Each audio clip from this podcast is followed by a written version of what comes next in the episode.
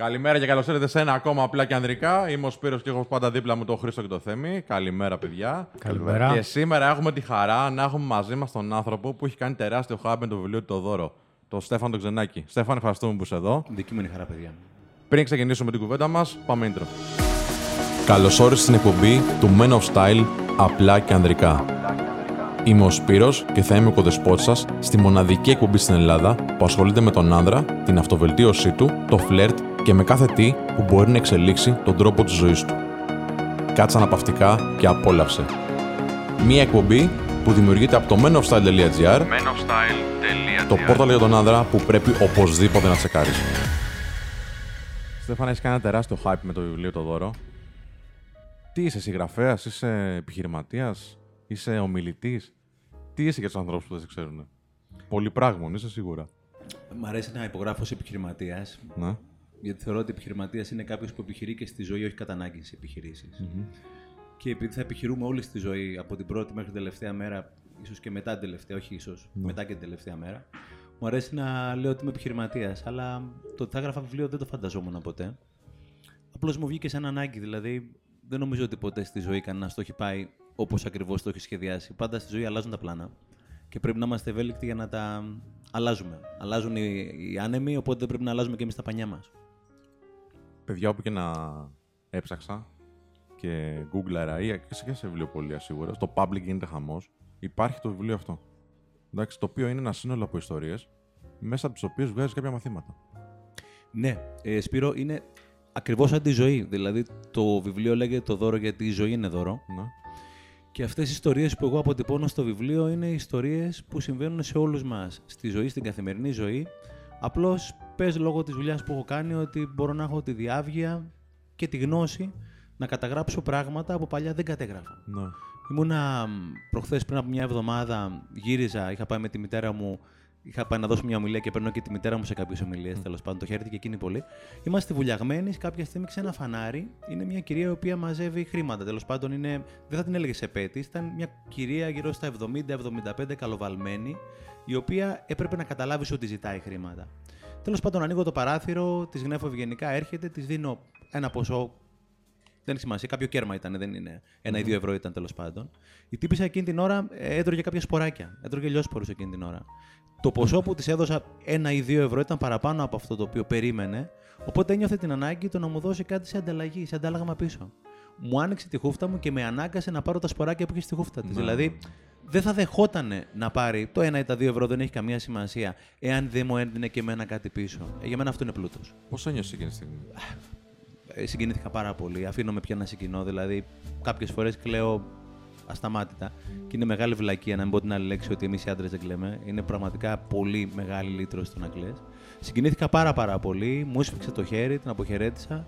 Και λέω τι πλούτος είναι αυτός που έχει αυτή η γυναίκα πραγματικά; Είναι άλλο να έχει λεφτά, είναι άλλο να είσαι πλούσιο; Ναι, ναι. ναι. Και λέω και στον εαυτό μου, γιατί μου πήρε και πολλά χρόνια να αναγνωρίσω κάποια πράγματα στον εαυτό μου, τι πλούτος είναι και αυτός που έχω για να μπορώ να διακρίνω αυτό το πλούτο; Πω, πω, τι είπες τώρα. Για, Μια, ανέλησε μια, το μια, λίγο μια, μια, αυτό. μια χούφτα σποράκια ήταν αυτή, Σπύρο. Ναι. Αλλά ήταν πραγματικά ε, αυτό το οποίο κάνει διαφορά μεταξύ μιας ευτυχισμένης και όχι ευτυχισμένης ζωής, μια πετυχημένης και όχι πετυχημένη ζωής. Γιατί η επιτυχία χωρίς ευτυχία είναι αποτυχία. Έχεις δύο κόρες. όπως Έχω δύο ξέρω. κοριτσάκια, είναι 10 και 7,5. Ε, είμαι κι εγώ ένας τρελαμένος μπαμπάς. Τα αγαπάω πάρα πολύ τα παιδιά μου.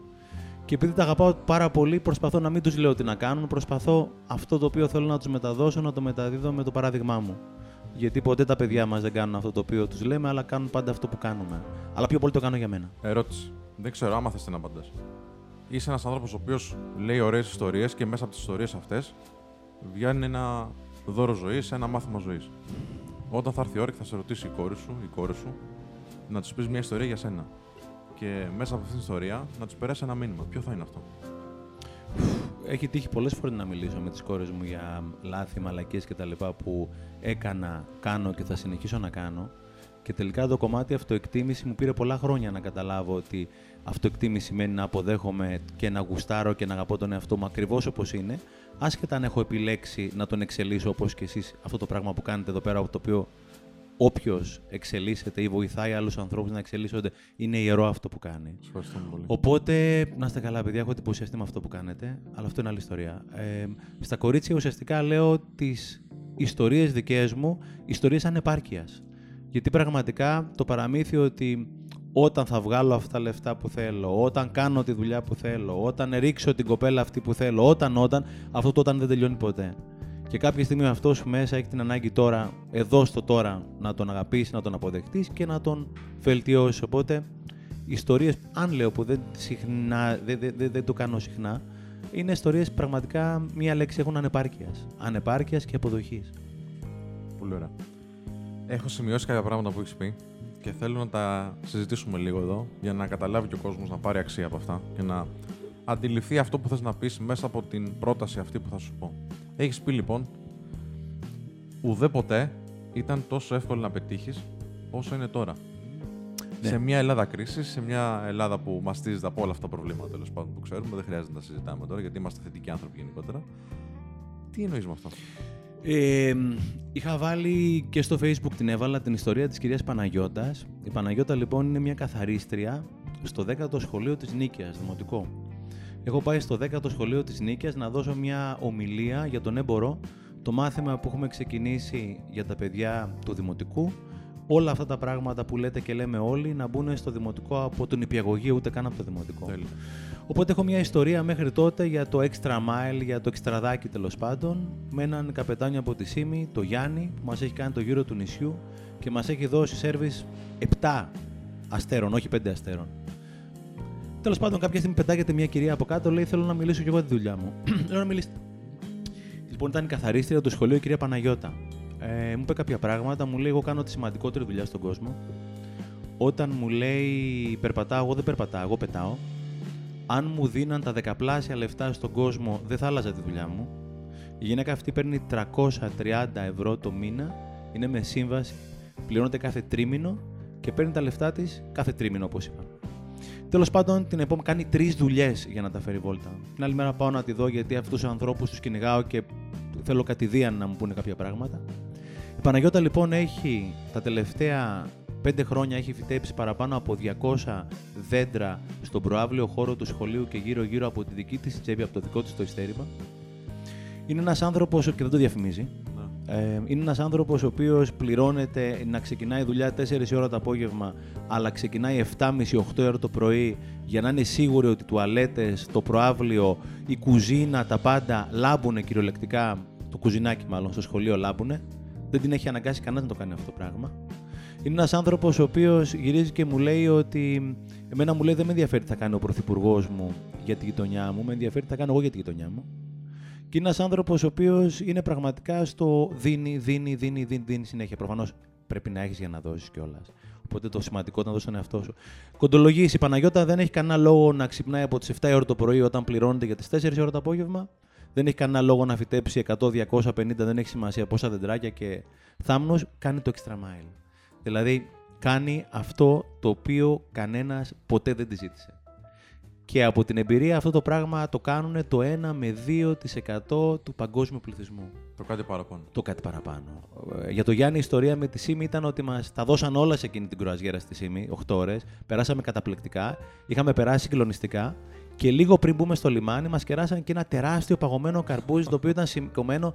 Έχεις ακούσει την ομιλία, Σπύρο; Ναι, ναι. Στις πιο συμμετρικές φέτες. Και λέω ότι δεν είχε κανένα λόγο ο Γιάννης να κεράσει το καρπούζι. Δεν είχε κανένα λόγο η Παναγιώτα να ξυπνάει 7-7.30 το πρωί και να πηγαίνει και να βλέπει τα πράγματα, αν είναι καθαρά οτιδήποτε άλλο.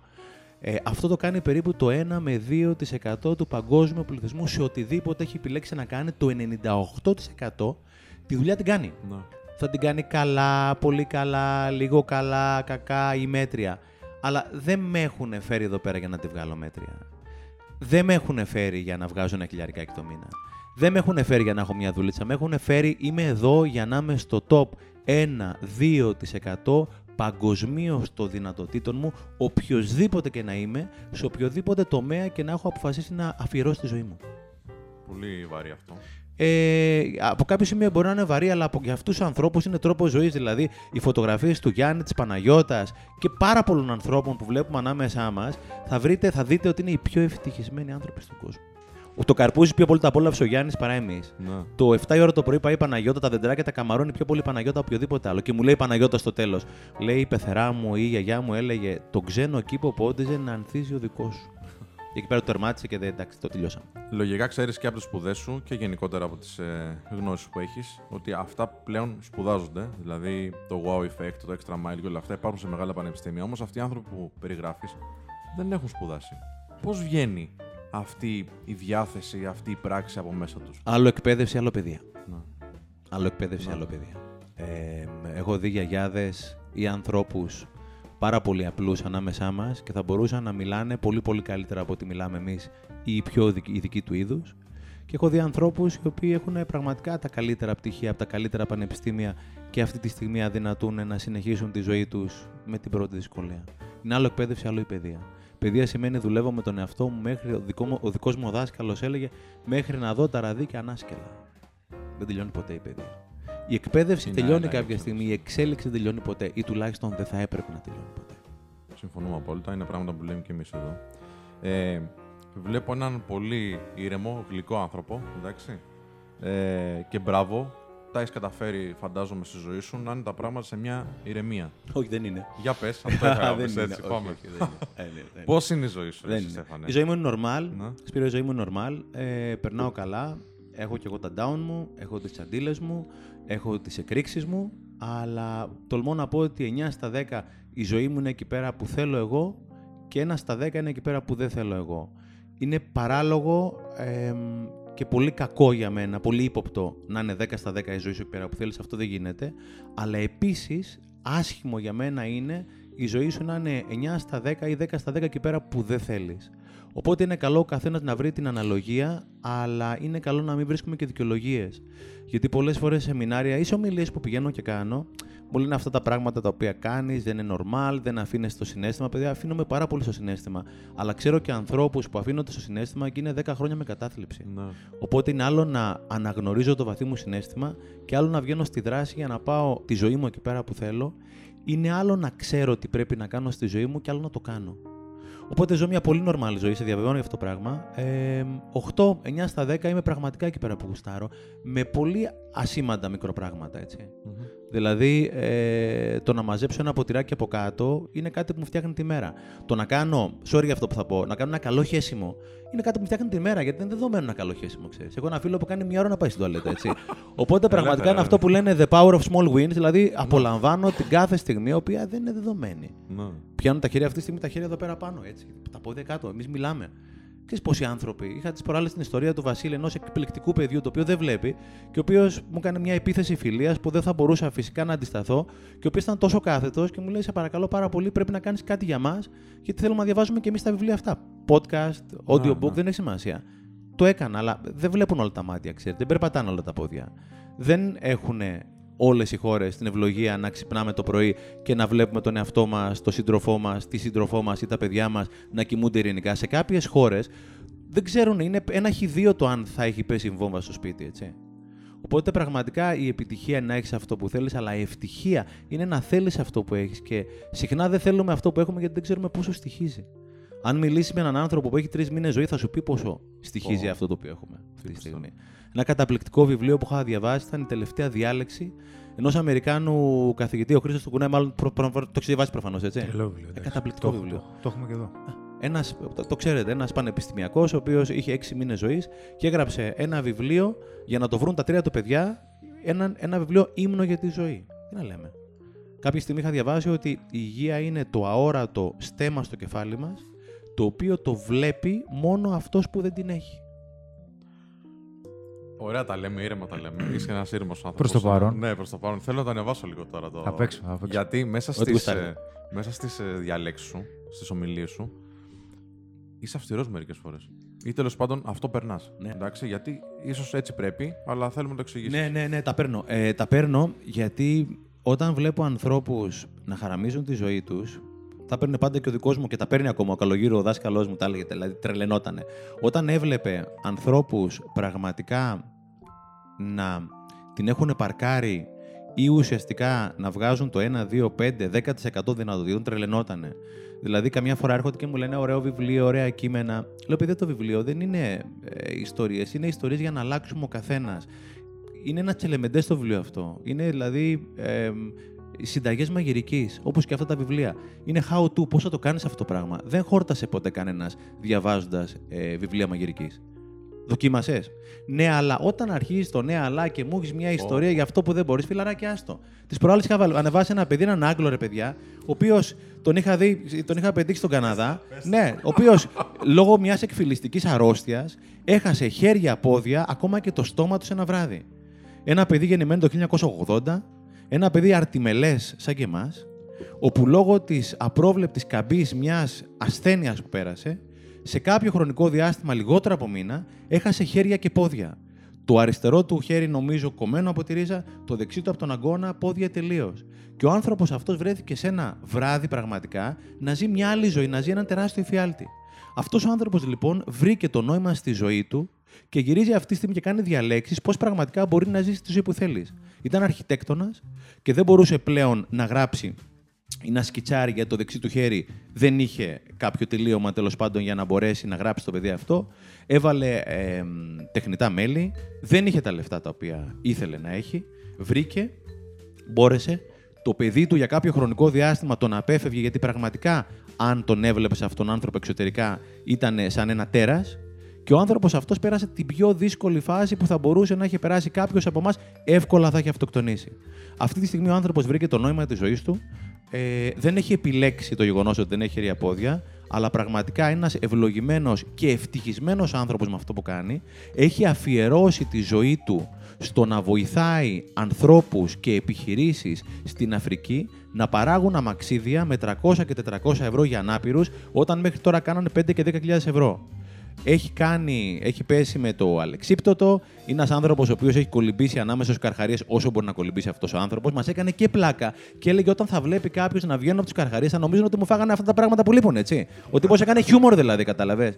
Και κλείνοντας φυσικά έκλαιγε και λέγοντας ότι πλέον ο γιος του που είναι τριών ή τεσσάρων χρονών, όχι μόνο τον έχει αποδεχτεί, τον έχει αγαπήσει, τον παίρνει αγκαλιά πια και του λέει Μπαμπά, είμαι περήφανος για σένα.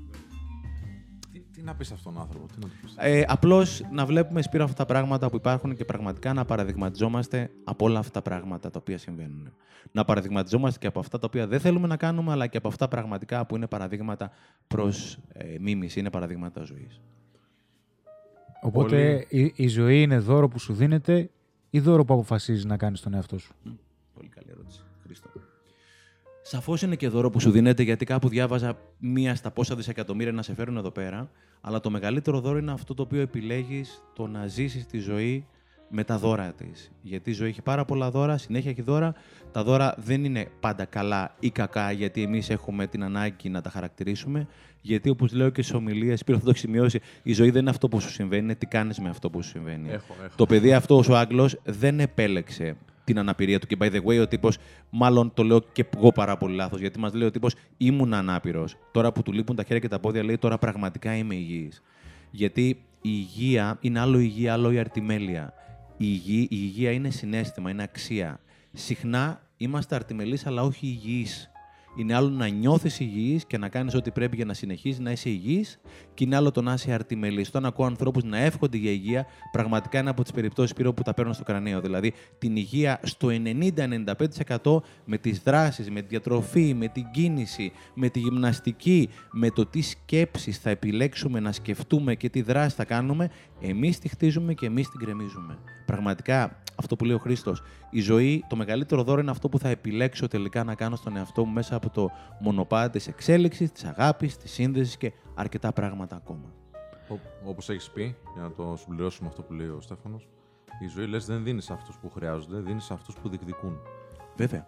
Ο Βασίλης που είπα νωρίτερα, το παιδί αυτό ε, μου στείλε δύο-τρία μηνύματα, δηλαδή τα μηνύματα τα οποία έλαβα από το παιδί αυτό, Ναι. δεν υπήρχε περίπτωση εγώ να μην ανταποκριθώ στο αίτημα, το δίκαιο και ευγενικό, αλλά ξεκάθαρο αίτημα του παιδιού αυτού να μπορέσει να διαβάσει το βιβλίο μου και το κάθε βιβλίο.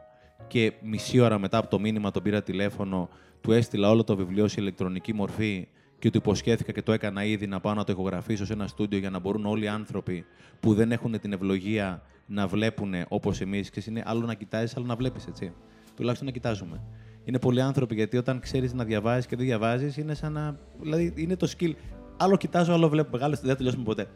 Ε, ο Βασίλης δεν άφησε κανένα περιθώριο να μην του στείλω το βιβλίο εγώ και οποιοδήποτε εγώ. Και πρέπει πραγματικά και στα παιδιά μας να μάθουμε. Είναι άλλο να χρειάζεσαι, άλλο να αξίζεις. Όλοι χρειάζονται. Λίγοι όμως διεκδικούν αξίζοντας ή αξίζουν διεκδικώντας. Η ζωή δεν σου χρωστάει, μόνο εσύ σου χρωστάς φιλαράκι. Και όταν το καταλάβεις αυτό το πράγμα, αλλάζει τελείως τη τοποθέτηση απέναντι. Κανένας δεν σου χρωστάει. Εσύ σου χρωστάς σε σένα και στους συνανθρώπους σου. Κατά πόσο είναι εύκολο αυτό στη σύγχρονη κοινωνία; Πάρα πολύ εύκολο και πάρα πολύ δύσκολο. Είναι επιλογή και αυτό, Χρήστο. Δηλαδή, αν έχω επιλέξει να είναι εύκολο, είναι εύκολο. Αν έχω επιλέξει να είναι δύσκολο, είναι δύσκολο. Η κυρία αυτή στο φανάρι με τα σποράκια έχει επιλέξει να ζει μια πλούσια ζωή. Ο Βασίλης έχει επιλέξει να ζει μια γεμάτη ζωή. Η Παναγιώτα, η καθαρίστρια, έχει επιλέξει να ζει μια πετυχημένη ζωή. Όλα αυτά είναι αξίες και τελικά μπορεί να δεις την Παναγιώτα, όχι μπορεί, να τη δεις και είναι πετυχημένη και ευτυχισμένη, και μπορεί να δεις έναν άνθρωπο ο οποίος μπορεί να είναι εφοπλιστής, για παράδειγμα, ή πάμπλουτος, και να είναι καλά μέχρι που έχει αράξει το σκάφος στη Μαρίνα και έρχεται κάποιος με διπλάσιο σκάφος. Δεν υπάρχουν αντικειμενικά πράγματα. Είναι αξίες, είναι διαδρομές, είναι προσωπική εσωτερική υπόθεση. Γι' αυτό είπες κάτι πάρα πολύ σωστό, που αν είσαι OK θα το χρησιμοποιήσω. Το δώρο τελικά είναι αυτό που κάνεις εσύ στον εαυτό σου. Ή αυτό, συγγνώμη, το οποίο στερείς άθελά σου από τον εαυτό σου εσύ. Ε, αν την καθαρίστρια όμως οι γονείς της τις μεταφέραν αυτές τις αξίες, αλλά τον εφοπλιστή τον βαράγαν από το, από το πρωί μέχρι το βράδυ; Έχω πάρει λοιπόν. Πόσο επιλέγουμε το τι θα διεκδικήσουμε από το πώς δημιουργείται μια 100%. ανάγκη; Κάποια στιγμή έχω πάει σε μια ομιλία και λέει ο μιλητής για έναν ε, στιγερό εγκληματία στην Αμερική, ο οποίος βίαζε, σκότωνε και δεν ξέρω τι άλλο. Όταν κάποια στιγμή λοιπόν του πήραν συνέντευξη, είπε ότι ο λόγος, λέει, γιατί κατέληξες έτσι.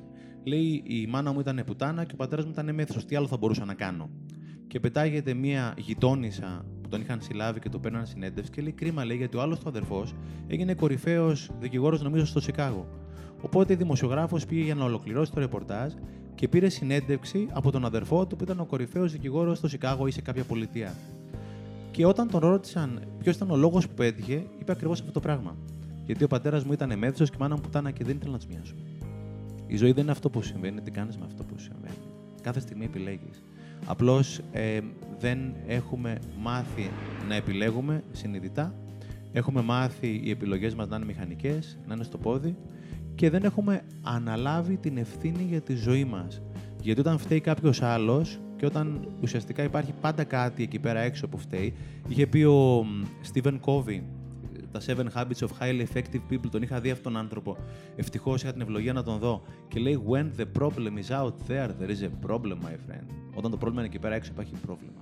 Ποια είναι η δική μου η ανάληψη της ευθύνης; Δεν νομίζω ότι θέλουμε να κάνουμε πραγματική ανάληψη ευθύνης περισσότερη. Ναι. Οι ε... επιλογέ είναι το βολικό, δεν είναι αυτό ναι, ναι, που ναι. χρειάζεται. Άλλο όμως το σωστό, άλλο το εύκολο. Έχουμε μάθει το εύκολο. Και τελικά όχι το σωστό. Γι' αυτό και τελικά αυτός ο οποίος κάνει το εύκολο τώρα έχει το δύσκολο μετά ενώ αυτός ο οποίος κάνει το δύσκολο τώρα θα έχει το εύκολο μετά. Πάνω από το 90% των ανθρώπων κάνουν το εύκολο τώρα και έχουν το δύσκολο μετά. Ε, η ζωή είναι προπόνηση δηλαδή. Άμα δεν κάτσει να προπονηθείς, να μάθεις όλα αυτά που κάνετε εδώ πέρα, αυτά που λέω και, και πάρα πολλοί άνθρωποι που κάνουν. Αν δεν κάτσει να προπονηθείς, θα μπεις στο παιχνίδι και θα φας γκολ. Είναι τόσο απλό ρε παιδιά.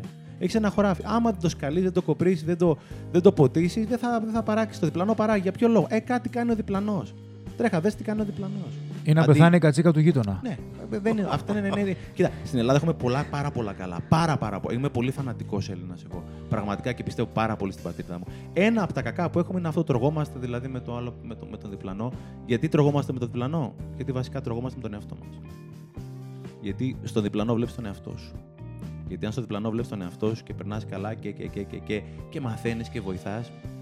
Κάποια στιγμή στην παρουσίαση του βιβλίου κάποια στιγμή μια κοπέλα είχε πει ρε παιδί μου, εντάξει, μαζεύω το σκουπιδάκι, αλλά όλο το πετάει. Από κάποιο σημείο και μετά είναι τόσο εσωτερικό παιχνίδι που αν μαζέψεις το σκουπιδάκι, το έχουν μαζέψει όλοι. Δεν μοιάζει κανένα. Και αν μπορείς να τον βοηθήσεις μόνο από το παράδειγμά σου, τίποτα άλλο. Ο άλλος είναι μια άλλη οντότητα, ούτε καν τα παιδιά μας δεν επηρεάζουμε. Δηλαδή, ε, το παιδί μου κάνει αυτό το οποίο είναι να κάνει, σαφώς είμαι γονιός, σαφώς έχω ευθύνη, σαφώς έχω την ευθύνη για την παιδεία, για οτιδήποτε άλλο, αλλά at the end of the day, μόνο με αυτό το πράγμα το οποίο κάνω επηρεάζω το παιδί μου. Το να προσπαθώ να αλλάξω το παιδί μου και να κάνει κάτι το οποίο να επιλέγω τα συναισθήματά του, να επιλέγω τις παρέες του, να επιλέγω τα χόμπι του, να επιλέγω αύριο μεθαύριο τον κόμενό του την καριέρα του, είναι bullying. Πραγματικά αυτό είναι bullying. Ψάχνουμε να βρούμε ποιος κάνει bullying στο παιδί μας. Τις πιο πολλές φορές κάνουμε εμείς. Και τις πιο πολλές φορές εμείς κάνουμε bullying και στον εαυτό μας. Τα χειρότερα πράγματα που θα έχουμε ακούσει, 99% είναι αυτά τα οποία σε κάποια στιγμή θυμού έχουμε πει εμείς στον εαυτό μας. Κάποιες φορές στον εαυτό μας μιλάμε τόσο όταν δεν το έχουμε δουλέψει τέλος πάντων, έχουμε περάσει όλη από αυτή τη φάση. Μιλάμε τόσο απαξιωτικά που ο χειρότερος εχθρός μας δεν θα μπορούσε πραγματικά να μιλήσει τόσο άσχημα. Για μας. Αν δεν μιλάμε από, απαξιωματικά. Ε, Απαξιωτικά. απαξιωτικά. ε, μπορεί να μιλάμε και σαν αξιωματικοί, δεν ξέρω. Αλλά. Έχουμε ένα Ε, inside joke, το διορθώνω καμιά φορά. Κοίτα, θα, θα, θα περάσεις. Μισό, sorry. Sorry, ε, εγώ sorry. sorry. Ε, αλλά εγώ λέω στον εαυτό μου ότι ξέρεις κάτι, είσαι φοβερός, θα κερδίσεις. Αυτό μόνο δεν φτάνει. Αυτό είναι μεγαλύτερη πλάνη. Αυτό που θέλω να πω είναι ότι για να έρθει η επιτυχία η οποία συνδέεται άμεσα με την ευτυχία, το οποίο θα το αναφέρουμε μετά, έχει να κάνει το ego. Ε, είχα διαβάσει λοιπόν το βιβλίο του Τόλ, το «Η δύναμη του τώρα», καταπληκτικό βιβλίο, και λέει άλλο being, άλλο το ego. Το being, ρε παιδί μου, είναι αυτό το οποίο έχεις μέσα σου. Το ego είναι αυτό που έχεις έξω. Νωρίτερα, Σπύρο, σου έλεγα την ιστορία για έναν τύπο, τέλος πάντων, που με είχε προσβάλει με ένα μήνυμα γραπτό, ιδιωτικό, μου λέει, ξέρω τι καθήκη είσαι, σου έχω οράματα για τη γούνα σου και, και, και τα λοιπά. Του λέω, ρε φιλαράκι, πραγματικά δεν σε ξέρω. Συνεχίζει τέλος πάντων ο τύπος να μου λέει και ξέρω και τα λοιπά. Οπότε κάποια στιγμή πάω να του γράψω ένα μήνυμα να του πω, φιλαράκι, καθαρός, δεν το θυμόμουν να κάνω τον τύπο από το facebook κάποιος τύπος. Και του πάω να του γράψω, καθαρός ουρανός, αστραπές δεν φοβάται.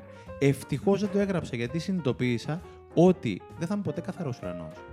Το ego λοιπόν, το εγώ μου εκείνη τη στιγμή, πήγε να γράψει το μήνυμα.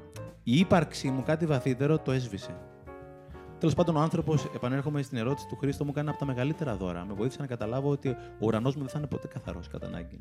Και αν περιμένω εγώ να με αγαπήσω και να με αποδεχτώ και να με γουστάρω όταν ο, ε, ο, εαυτο- ο ουρανός θα είναι καθαρός και μόνο. Ας, ας, κάνε skip τη ζωή και πήγαινε στην επόμενη κατευθείαν. Ερώτηση. Ε, λες, θέλω να σου πω και εγώ μια μικρή ιστορία. Πώς σε γνώρισα, εντάξει. Ήμουνα στο Facebook, το οποίο έχεις πει πολλά πράγματα για το Facebook, εντάξει. Και βλέπω ένα post ενός ανθρώπου, ε, του Στέφανου Ξενάκη στη συγκεκριμένη περίπτωση, ο οποίος προσπαθεί να βοηθήσει με την ανάρτησή του έναν άλλον άνθρωπο να βρει δουλειά. Εντάξει. Κάπως έτσι, κάποιος φίλος το έκανε like, κάποιος φίλος το κοινοποίησε και πάει λέγοντας. Παρατηρώ τον Στέφανο το Ξενάκη λοιπόν στο προφίλ του. Έχεις πολλά τέτοια post.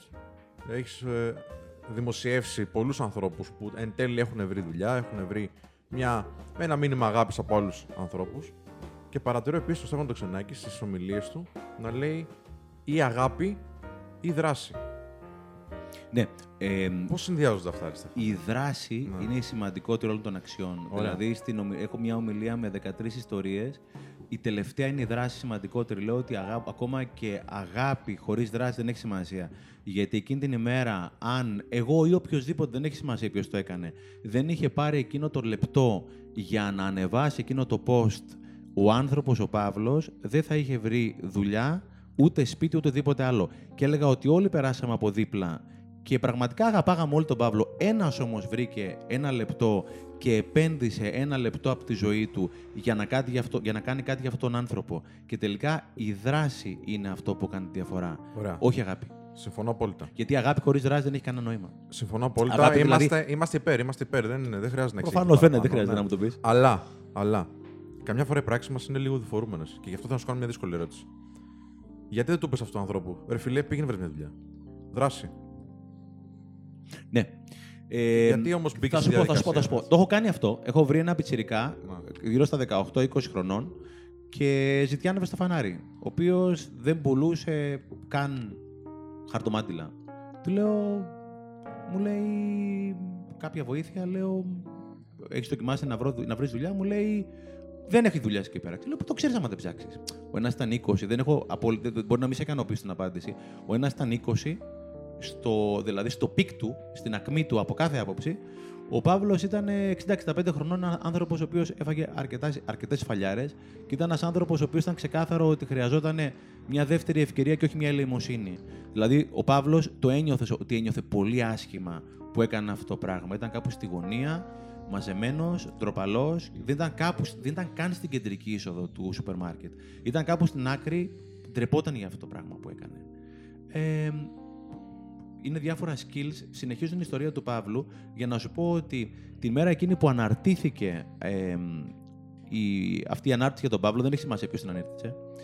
Ε, Αυτός που την ανήρτησε τέλος πάντων είχε στο 24ωρο είχε περισσότερα από 500 μηνύματα συγκεκριμένης βοήθειας στο Messenger. Άλλος σπίτι, άλλος λεφτά, άλλος δουλειά, άλλος ρούχα, άλλος φαγητό. Παραπάνω από 500 συνάνθρωποι μας Έλληνες, γιατί για μένα Έλληνας οποιοδήποτε νιώθει Έλληνας, είναι ξεκάθαρο αυτό για μένα. Είναι πάρα πολύ απλά τα πράγματα στη ζωή μου. Παραπάνω από 500 άνθρωποι έσπευσαν να βοηθήσουν. Δηλαδή, το ποιος τον πήρε εκείνη την ημέρα από εκεί πέρα που ήταν ο Παύλος, έγινε αγώνας δρόμου ποιος θα προλάβει. Τον πήρε ο Κώστας, ένας εξαιρετικός άνθρωπος, με λαγωνίσει. Ε, ο οποίος έθεσε αγώνα, ήθελα, του, του μίλησα μετά τον Κώστα, γιατί μίλησαμε μετά για τον Παύλο κτλ. Μου λέει, έτρεχα σαν τρελός, ήθελα να μείνει στο δικό μου σπίτι ο Παύλος. Αυτό, φιλαράκια, δεν θα το βρούμε σε καμία άλλη χώρα του Ναι, κόσμου. ναι, συμφωνώ. Βρέθηκαν άνθρωποι οι οποίοι ζουν με επίδομα ανεργίας και είπαν: Στείλε το IBAN του Παύλου για να του βάλω 10 ευρώ από το επίδομά μου. Δεν το βρείτε σε καμιά άλλη χώρα του κόσμου. Βρέθηκαν άνθρωποι που είναι 5-6 άτομα που μένουν σε ένα διαμέρισμα 40-50 μέτρα. Λέει: Φέρ τον εδώ πέρα, τι 5, τι 6. Αυτό δεν το βρείτε σε καμιά άλλη χώρα του κόσμου. Έχουμε τεράστιο πλούτο σαν Έλληνες, τη φιλοξενία, το φιλότιμο και όλα αυτά που λέμε. Το κακό με την Ελλάδα, με τους Έλληνες μάλλον, γιατί πρέπει να βλέπουμε τα καλά μας και έχει δίκιο πολύ ο Χρήστος, πρέπει να είμαστε και έντιμοι με τον εαυτό μας. Ο Έλληνας έχει ανοιχτή καρδιά αλλά κλειστό μυαλό, ο ξένος έχει ανοιχτό μυαλό αλλά κλειστή καρδιά. Ο Έλληνας λοιπόν ανοιχτή καρδιά, κλειστό μυαλό, ο ξένος ανοιχτό μυαλό, κλειστή καρδιά. Αν εμείς ανοίξουμε το μυαλό μας σαν Έλληνες, μπορούμε να κατακτήσουμε τον κόσμο. Πώς πιστεύεις μπορεί να γίνει αυτό, το να ανοίξουμε το μυαλό μας σαν Έλληνες; Γιατί είμαι τρομερά ενθουσιασμένος με ότι διδάσκεται κάποια πράγματα στα σχολεία, γιατί πιστεύω πραγματικά στην παιδεία. Όμως, αν διδάσκεται κάτι στο σχολείο το οποίο είναι παροδικό, δηλαδή διδάσκεται για μία ή δύο ώρες, οι γονείς του παιδιού θα ξαναεπηρεάσουν το παιδί ώστε να κατευθυνθεί εκεί που τελικά κατευθύνεται ή θέλει ο γονιός. Ναι, Θέμη, η ερώτηση είναι πολύ, πάρα πολύ καλή. Υπάρχουν δύο συνδυασμοί. Ο ένας είναι το κομμάτι δουλεύω με τον εαυτό μου και ξέρετε πάρα πολύ καλά εδώ πέρα τι εννοώ. Ε, κάπου είχα ακούσει, είναι θέμα καθαρά γνώσης. Θεωρώ ότι αν είμαστε υπολογιστές, είμαστε όλοι φοράμε το ίδιο σιδερικό, είναι τι software τρέχουμε. Κάπου είχα διαβάσει λοιπόν, είχα ακούσει μια ομιλία ότι αν καταφέρνω λέει να αυξάνω την αξία του εαυτού μου κατά 0,3% την ημέρα, είχε πει εκείνος ο ομιλητής, σε ένα χρόνο την έχω διπλασιάσει. 0,3% επί 365 μέρες, περίπου 100%. Εμένα κάτι μου πήγαινε καλά όμως. Οπότε έβαλα τη φόρμουλα στο εξελάκι για να υπολογίσω και τους ανατοκισμούς. Να δω πόσο ανεβαίνει η αξία υπολογίζοντας και τη νέα αξία πάνω στη νέα Ε, αξία. σαν επιχειρηματίας. Ε, Τέλος πάντων, το 0,3% την ημέρα από 1 στην αρχή δεν σε πάει στο 2, σε πάει στο 3. Το 1 δηλαδή το αρχικό σου κεφάλαιο, στο τέλος των 365 ημερών γίνεται 3 αν δουλεύεις με τον εαυτό σου 0,3% την ημέρα. Αυθαίρετο για μένα απόλυτα επιτεύξιμο. Λοιπόν, συνεχίζω το πείραμα μάγκες και βάζω το 0,3% την ημέρα για 10 χρόνια. Και υποτιθέστε ότι κάποιος αυξάνει την αξία του κατά 0,3% την ημέρα για 10 χρόνια. Και ψάχνω λοιπόν στην 3.650 ημέρα να δω αυτό το ρημάδι το ένα πόσο έγινε. Ευτυχώς κάθεστε. Έγινε 57.000. Ξανακάνω το Excel γιατί λέω δεν υπάρχει περίπτωση, κάτι μου ξέφυγε. Δεν είχα κάνει κανένα λάθος. Το να αυξάνει κάποιος την αξία του κατά 0,3% την ημέρα που για μένα είναι και λίγο, με τις επιλογές που κάποιος μπορεί να κάνει, το ένα έγινε 57.000. Εάν στο τέλος του 10ου έτους δεν βγάζεις 50.000 το μήνα, εάν δεν είσαι ένας από τους πιο ευτυχισμένους και πλήρες ανθρώπους στον κόσμο, αν δεν έχεις μία από τις ικανοποιητικότερες σχέσεις στον κόσμο με τον εαυτό σου, με τον άνθρωπό σου, με τα παιδιά σου, οτιδήποτε άλλο, θα μου τρυπήσει τη μύτη φιλαράκι. Απλά δεν μπαίνουμε στη διαδικασία να το κάνουμε, λες. Οι περισσότεροι. Και για να συνεχίσω αυτό για το θέμη, ε, είναι και ένα άλλο στην, απ- στην ερώτηση να προσπαθήσω να απαντήσω είναι και θέμα εστίαση. Δηλαδή, παλιά εγώ πήγαινα σε μια ομιλία που ήταν 100-200 άνθρωποι, όσοι ήταν δεν είναι σημασία, και παλιά μπορεί να εστίαζα στον έναν που θα έπαιζε με το κινητό του τηλέφωνο. Οπότε να έλεγα ότι κοίτα να δεις είναι 100, αλλά κοίτα αυτός ο Πούστη, ας πούμε, δεν παρακολουθεί τίποτα. Τώρα πια, επειδή ο κανόνας μου είναι πάρα πολύ εύκολος για την επιτυχία, whatever, είναι ότι αν πάω σε μια ομιλία 100, 200, 20, 10 ανθρώπων, ένας από αυτούς, οι 9 να κολοβαράνε, ένας να ασχοληθεί και να πάρει μια ιδέα που ίσως κάποια στιγμή θα μπορούσε να του φανεί χρήσιμη, είναι επιτυχία. Οπότε αυτό που κάνουμε στα σχολεία, κάνουμε το καλύτερο δυνατό που μπορούμε. Και αν και μπορούμε ένα στα χίλια παιδιά, ένα στα δέκα χιλιάδες παιδιά να το βοηθήσουμε κάποια στιγμή να μπορεί να έχει τη ζωή που θέλει, κάνοντας πέντε πράγματα από αυτά τα οποία λέμε μέσα από τα μαθήματα, τις ιστορίες, τα παραμύθια, τα παιχνίδια και πιθανόν να επηρεάσει και έναν γονιό κάποια στιγμή, ένα παιδί στην Ελλάδα το θεωρούμε επιτυχία. Οπότε πάντα υπάρχουν οι αντίξωες συνθήκες για να ανατρέψουν τη δουλειά που κάνεις. Απλώς η ερώτηση είναι: είσαι εστιασμένος στον ένα που παίζει με το κινητό του, ή στους 99 ή στους 9 ή στον έναν ο οποίος σε κοιτάει στα μάτια και λες: Κοίτα, ρε φίλε, πραγματικά μπορεί να μου βοηθήσει να αλλάξει τη ζωή μου. Οπότε έχω αλλάξει την εστίαση μου πλέον. Ναι. Έχω πολύ, πολύ καλή εστίαση και έχω πολύ εύκολους κανόνες. Ωραία, σου έχει τύχει ποτέ να έρθει ένα παιδάκι να έχει επηρεάσει τόσο πολύ ένα παιδάκι που να έρχεται σε σύγκρουση με τους γονείς του; Το πρόγραμμα καταρχήν το κάνουμε εμείς στους εκπαιδευτικούς και στους γονείς που το κάνουν ήδη στα παιδιά τους. Ε, αυτό το οποίο συμβουλεύουμε εκπαιδευτικούς και γονείς να βλέπουν τα βίντεο μαζί με τα παιδιά τους και το λέω και πονηρά πιο πολύ για να τα ακούσουν οι γονείς. Γιατί ε, είναι αυτό που λέει, το λέει στην ύφη να τα ακούσει πεθερά. Δεν μπορεί να πεις στο γονιό σου ότι δεν ξέρεις να το ζήσει, όπως και εμείς δεν ξέρουμε να το ζήσουμε και μαθαίνουμε. Θα σου πει ρε φιλαράκι, τώρα εντάξει, κάνουμε τη χάρη.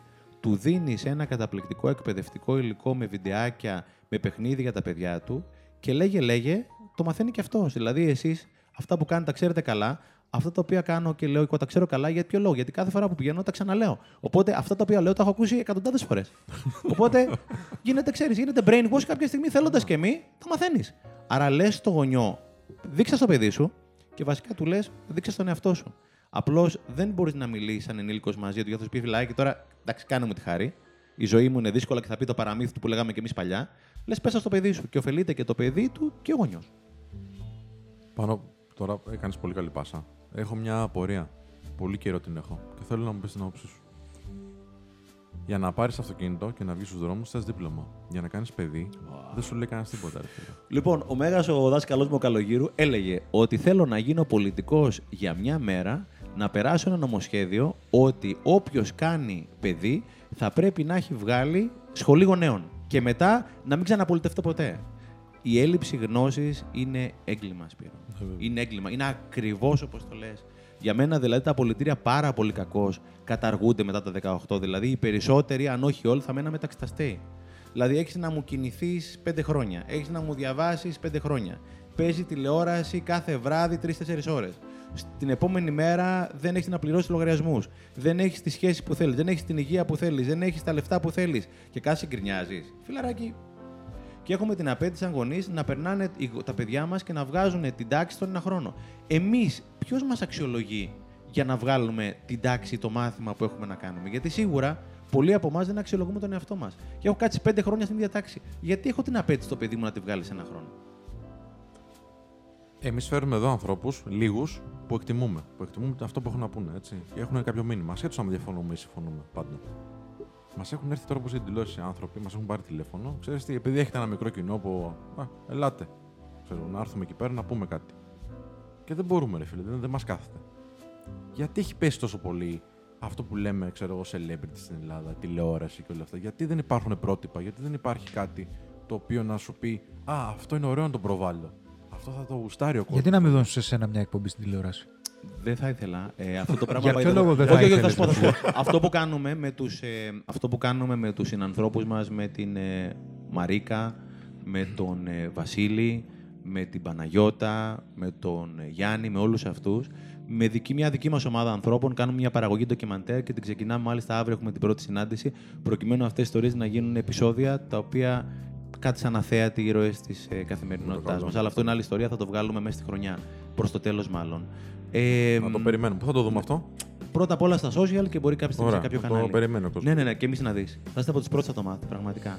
Είναι θέμα να συνάδουν οι αξίες. Δηλαδή, δεν γουστάρετε κάποιους ανθρώπους να έρθουν εδώ πέρα γιατί δεν συνάδουν οι αξίες σας μαζί τους. Σωστά. Αυτοί έχουν κάποιες αξίες, οπότε οι αξίες τους συνάδουν με κάποιους άλλους ανθρώπους. Ε, άρα είναι θέμα καθαρά τέριασμα αξιών. Στο τέλος της ομιλίας, στο TEDx, την πάντρα που είχα δώσει, ε, κλείνω ότι το μεγαλύτερο μέρος της χώρας μας λειτουργούσε, λειτουργεί και πάντα θα λειτουργεί υποδειγματικά μακριά από το φως των προβολέων. Έχω την ε, τιμή και την ευλογία να γυρίζω στα σχολεία, τα δημόσια κυρίως ανά την Ελλάδα και έχω συγκλονιστεί με το επίπεδο των εκπαιδευτικών, των δημοσίων σχολείων, δασκάλων, διευθυντών ή οτιδήποτε άλλο. Είναι άνθρωποι που τους έχουν τσεκουρώσει το εισόδημά τους αρκετές φορές, αλλά κανένας δεν έχει καταφέρει να τους τσεκουρώσει, τσεκουρώσει τη διάθεση, την αγάπη, το πείσμα και το, μα- και το πάθος να μεταδώσουν στα παιδιά τους το καλύτερο δυνατόν που μπορούν τα παιδιά ενώ του μαθητέ τους, αλλά και τα παιδιά τους φυσικά. Έχω γνωρίσει διευθυντές δημοσίων σχολείων στην ελληνική περιφέρεια, οι οποίοι ουσιαστικά κάνουν lobbying για το σχολείο στην τοπική κοινωνία, έχουν ζητήσει έως απαιτήσει, από τους, απαιτήσει με την καλή έννοια από τους πλούσιους της ε, της περιοχής να βάλουν διαδραστικούς πίνακες στα σχολεία. Έχω πάει σε σχολεία τα οποία πραγματικά είναι κολέγια. Και αυτά τα σχολεία τα τρέχουν δημόσιοι υπάλληλοι οι οποίοι έχουν 100 λόγους για να γκρινιάζουν, αλλά έχουν επιλέξει τον έναν για να κάνουν τη δουλειά τους το 1-2% που λέγαμε νωρίτερα. Γι' αυτό έλεγα ότι είναι ουδέποτε ήταν ευκολότερο για να πετύχεις. Και επειδή έχω παρακολουθήσει αντίστοιχα σεμινάρια στην Αμερική, οφείλω να πω ότι στην Ελλάδα ότι επίπεδο εκπαιδευτικών, όχι υποδομή, γιατί έχουμε θέμα με την υποδομή, επίπεδο εκπαιδευτικών σαν τους Έλληνες, τουλάχιστον εκεί πέρα που έχω πάει, δεν έχω ξανασυναντήσει. Λες τώρα, πώς γυρνάς, κύριε Στέφανε, και να πεις στον κόσμο ότι κοίταξε να δεις, σε μια χώρα που μας από την κρίση 10 χρόνια, δεν δικαιούσε να μιλήσεις για κρίση, λες. Αν δεν έχεις κάνει το καλύτερο που μπορείς. Βέβαια. Βέβαια, σε αυτό είμαι πάρα πολύ. Λοιπόν, έχω πάει σε ένα σεμινάριο. Και το είπες και απόλυτα, δηλαδή. Α, το τρελαίνομαι, τρελαίνομαι, τρελαίνομαι, τρελαίνομαι. θα σου πω, θα σου πω. Έχω πάει σε ένα σεμινάριο λοιπόν και τα λέει ωραία ο μιλητής από το βήμα και κάποια στιγμή πετάγεται κάποιος και του λέει φιλαράκι, λέει, τα λες πάρα πολύ καλά. Αλλά εγώ έχω τρία παιδιά να θρέψω και είμαι άνεργος. Τι λες να κάνω; Και πετάγεται κάποια στιγμή ως απομηχανής ο διπλανός του και λέει, φίλε, δεν, δεν είναι τυχαίο που καθόμαστε κιόλας. Λέει, το λέει μπροστά σε όλους μας, ήμασταν 300 άτομα. Λέει, δεν σε ξέρω, λέει στον διπλανό του, αλλά το ακούσαμε όλοι. Ήμουνα κι εγώ, λέει, άνεργος και επέλεξα από το να κάθομαι κάθε μέρα να κλαίω τη μοίρα μου, να πάω σε ένα φίλο μου, το Σπύρο. Και του λέω: Ρε Σπύρο, έχεις μια επιχείρηση εδώ πέρα, το Men of Style. Να έρθω να δουλέψω για την επιχείρησή σου δωρεάν, για να μην κάθομαι σπίτι να σαπίζω, γιατί στο φινάλε δεν μου αρέσει που κάθομαι μέσα και αραχνιάζω. Λοιπόν, έρχεται εδώ πέρα και δουλεύει και φυσικά είναι διαφορετικό να ψάχνεις για δουλειά έχοντας ήδη μια δουλειά και διαφορετικό να ψάχνεις από το σπίτι που μέσα παίζει τηλεόραση και φωνάζουν τα παιδιά σου κτλ. Είναι και άλλη η αυτοπεποίθησή σου στην πρώτη περίπτωση. Τέλος πάντων, είναι στην επιχείρηση δύο-τρει μήνες, ενημερώνει και όλα τους φίλους ότι ψάχνει για δουλειά έχοντας δουλειά. Μπαίνει κάποια στιγμή μέσα ο φίλος του, ο φίλος του ο Χρήστος και λέει: Εσύ, Σπύρο, αυτός εδώ πέρα τι κάνει, ο Στέφανος. Λέει ένας φίλος μου ο οποίος είναι άνεργος και ο οποίος επέλεξε το μαγικό ρήμα είναι το επιλέγω. Οπότε το 90% by the way επιλέγουν, το 10% τους επιλέγουν. Ε, και αυτό τελικά γκρινιάζουν. Και κάποια στιγμή λέει ο Σπύρος στο Χρήστο, λέει ένα φιλαράκι, ο οποίος αντί να κλαίει τη μοίρα του, δουλεύει για μένα φιλοκερδός και, και είναι καλός, είναι καλός. Εντυπωσιάστηκε από την πρωτοβουλία του Στέφανου ο Χρήστος και λέει να τον πάρω στην επιχείρησή μου. Ο Στέφανος σε ένα μήνα είχε βρει δουλειά. Η δουλειά η δική μου είναι κάθε στιγμή όσο σκατά και να είναι τα πράγματα στη ζωή μου, να κάνω το καλύτερο δυνατόν που μπορώ μέσα από γνώση και μέσα από δράση για να βγω έστω και 1% πάνω στα σκατά. Αυτό πραγματικά είναι επιτυχία. Το να γκρινιάζω, να βρίσκω δικαιολογίες, να μεμψιμοιρώ, να, να, να, στο φινάλε δεν μου κάνει καλό σε μένα. Κακό σε μένα. Σε αυτόν κάνει κακό. Μου έλεγε νωρίτερα την ιστορία, Ρε Σπύρο, και εσείς στην Ελλάδα το 2019 δεν είστε. Πριν από χρόνια ξεκινήσατε. Είναι η δράση, είναι η γνώση, είναι η κάβλα για αυτό το πράγμα που κάνεις, είναι οι στόχοι και είναι σκάσε και κολύμπα. Το έλεγα νωρίτερα. Θεωρώ το σκάσε και κολύμπα είναι το κορυφαίο σλόγκαν όλων των εποχών. Μακάρι να μπορούσε να μεταφραστεί και να γίνει σλόγκαν σε όλες τις 170-180 χώρες κόσμου. Πώς είναι; Σκάσε και κολύμπα. Μάθε και δράσε. Μάθε και δράσε. Το να γκρινιάζεις δεν κλέβεις από τη δική μου. Από τη δική σου κλέβεις την τελική ρε φίλε. Πω, πω, εντάξει, έχει πολύ ροή ο λόγος σου. Ε, θέλω όμως τώρα κάτι πιο πρακτικό όσο μπορείς. Και θα σου κάνω μια ερώτηση. Λες σε κάποια ομιλία σου ε, να δώσετε στον εαυτό σας το καλύτερο σου χαμόγελο γιατί το αξίζει. Και θέλω ρε Στέφανε, τώρα πες ότι μας κοιτάει ένας άνθρωπος ο οποίος του αξίζει όντως να δώσει το χαμόγελό του, αλλά είναι χάλια. Είναι μέσα σκατά όπως λες, είναι στη χειρότερη φάση της ζωής του. Γιατί του αξίζει και πώς να το δώσει αυτό το πράγμα; Κάποιες φορές, ρε Σπύρο, πρέπει ακόμα και να υποκριθεί. Κάποιες φορές, ίσως, δεν ξέρω κι εγώ, δεν είμαι σίγουρος, ίσως αξίζει και να υποκριθείς κάποια στιγμή. Ε, ξέρεις, τα πράγματα. Είναι άλλο τα πράγματα να είναι σκατά, είναι άλλο να θεωρείς ότι είναι σκατά. Είναι άλλο τα πράγματα να είναι καλά, άλλο να θεωρείς ότι είναι καλά τα πράγματα. Μια μεγάλη διαφημιστική, γιατί είμαι από το κομμάτι της διαφήμισης, ε, η McCann Erickson, το σλόγκαν της ήταν Truth Well Told. Πες την αλήθεια με τον καλύτερο δυνατό τρόπο που μπορείς. Άνοιξε ένα τετράδιο.